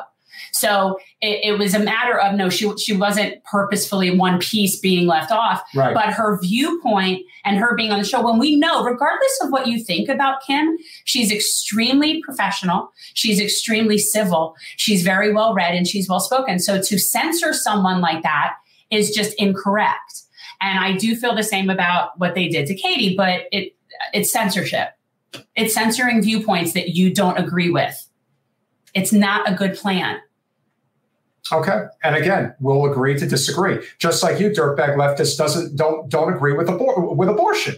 Okay, that's fine. If that's what you believe, then that's fine. It's not your place to tell Jen that she is not allowed to control her body. We live in a libertarian left society if people have all the information. Like if people really want to see you want to you want to see when the moms demand action women actually start picking up their weapons. It's when you start coming after our reproductive rights. Like you want to really push women to that point. I mean, it's just Yes. Like people, like will kill you. Like seriously. Like I'm not even being metaphorically. Like I absolutely like. Are you kidding me? I am so done with. I can't even with people talking about my bodily autonomy. I swear. I swear. I'd kill people for that. Yeah. I'd actually kill people for opposing other people's bodily autonomy. Last- so it's a big deal. Last thing. And there's a reason why loyalty in politics probably means more than anything when it's about your actual principles and not loyalty to the almighty dollar or to the party line. When you are loyal to to the actual growth of a movement and to the principles that matter, that's when you know you have you're, you're starting to get somewhere because there are enough people that have attempted to try to knock Jen off her perch. They've there's the, there's a jealousy component that is in there, but still nev- don't get it. but never forget that Andrew Yang had the best line. I can agree with progressives on 20 things, but if the 21st thing is wrong, then I am finished. And that is a big problem within a lot of these circles. You might agree with Kim or a number of other people. Right. She does not purposefully spread misinformation. Absolutely not. Yeah. She does way too much research and is very specific about what she They does. She absolutely does said they specifically said that the vaccine stops the spread. As it turns out, it was a lie. And I always thought it was We always lie. thought that. By the And way, so- Precious Image, you should really go back. I, I don't remember, it was probably like, we're talking a couple years ago already. But if you go back and look at some of Kim's old videos, because she did an entire, like a few shows, she broke it up Yeah. um, with her trip over to, to Israel. And she did a really good job. I, I mean, that was one of the early on things when I'm like, okay, she's got it going on. So you might not like her opinion, Yeah. but she does not purposefully spread misinformation. She's extremely well read and smart. And you just don't like what she's saying. Yeah. There- That's that's that's just not And in this world, we're going to have to accept the fact that Kim agrees with a lot of the policies that we're fighting for. Absolutely. That is when you have to realize that, again, Kim Iversen may be friendly with the likes of, let's say, even a Ben Shapiro or a Steven Crowder. We're not trying to get people like that because people like that have their agenda, which has nothing to do with working class uh, economics. So why does that make us kick her out on when we agree with her on nine out of 10 things? Here, look, Kim Iversen believes in the class war and she's on our side. Tim Pool is the same thing. Like, you guys are not understanding that you can find allies in places when you stop looking at every little thing that somebody says and you find people that are in your class solidarity. That's what this is. The second people started saying that people were injecting themselves with horse paste, at that point I said, well, that's not my that's not an ally. That is not an ally. That is an enemy. Because those people may not say that they're against universal health care and a living wage, but they'll find every excuse to say it's not possible. And that is where we have to get serious about whether or not we're really trying to get where we're trying to get. You have to put your feelings aside and recognize that this is a fight much bigger than our own, you know, individual desires. There is something that can really, you know, again, we can get where we want to go, but we have to recognize that these conversations like we had today is necessary and having relationships with people that we don't always agree with are necessary because there's no other way. I actually kind of just like them. Why can't I just like them? I Tim Pool was nice. He was a nice guy to hang out with. His group was fun. Like it, they're nice.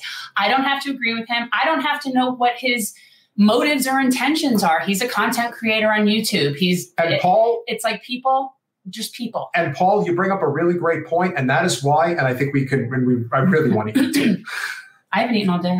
I'm like I'm like on adrenaline. And here's and here's the bottom line about the podcast content creator who will not be named. Please don't. That particular person has no interest in actually fixing the problem. They may like to point out problems and they're correct about them, but to actually take action and do what is necessary to fix Sans problems, they're not going to do it because it's not financially beneficial to them to do it. That's a lot of people, by the way. in the content Absolutely. But that one particular person who people still think is really fighting on their behalf, he's not at all.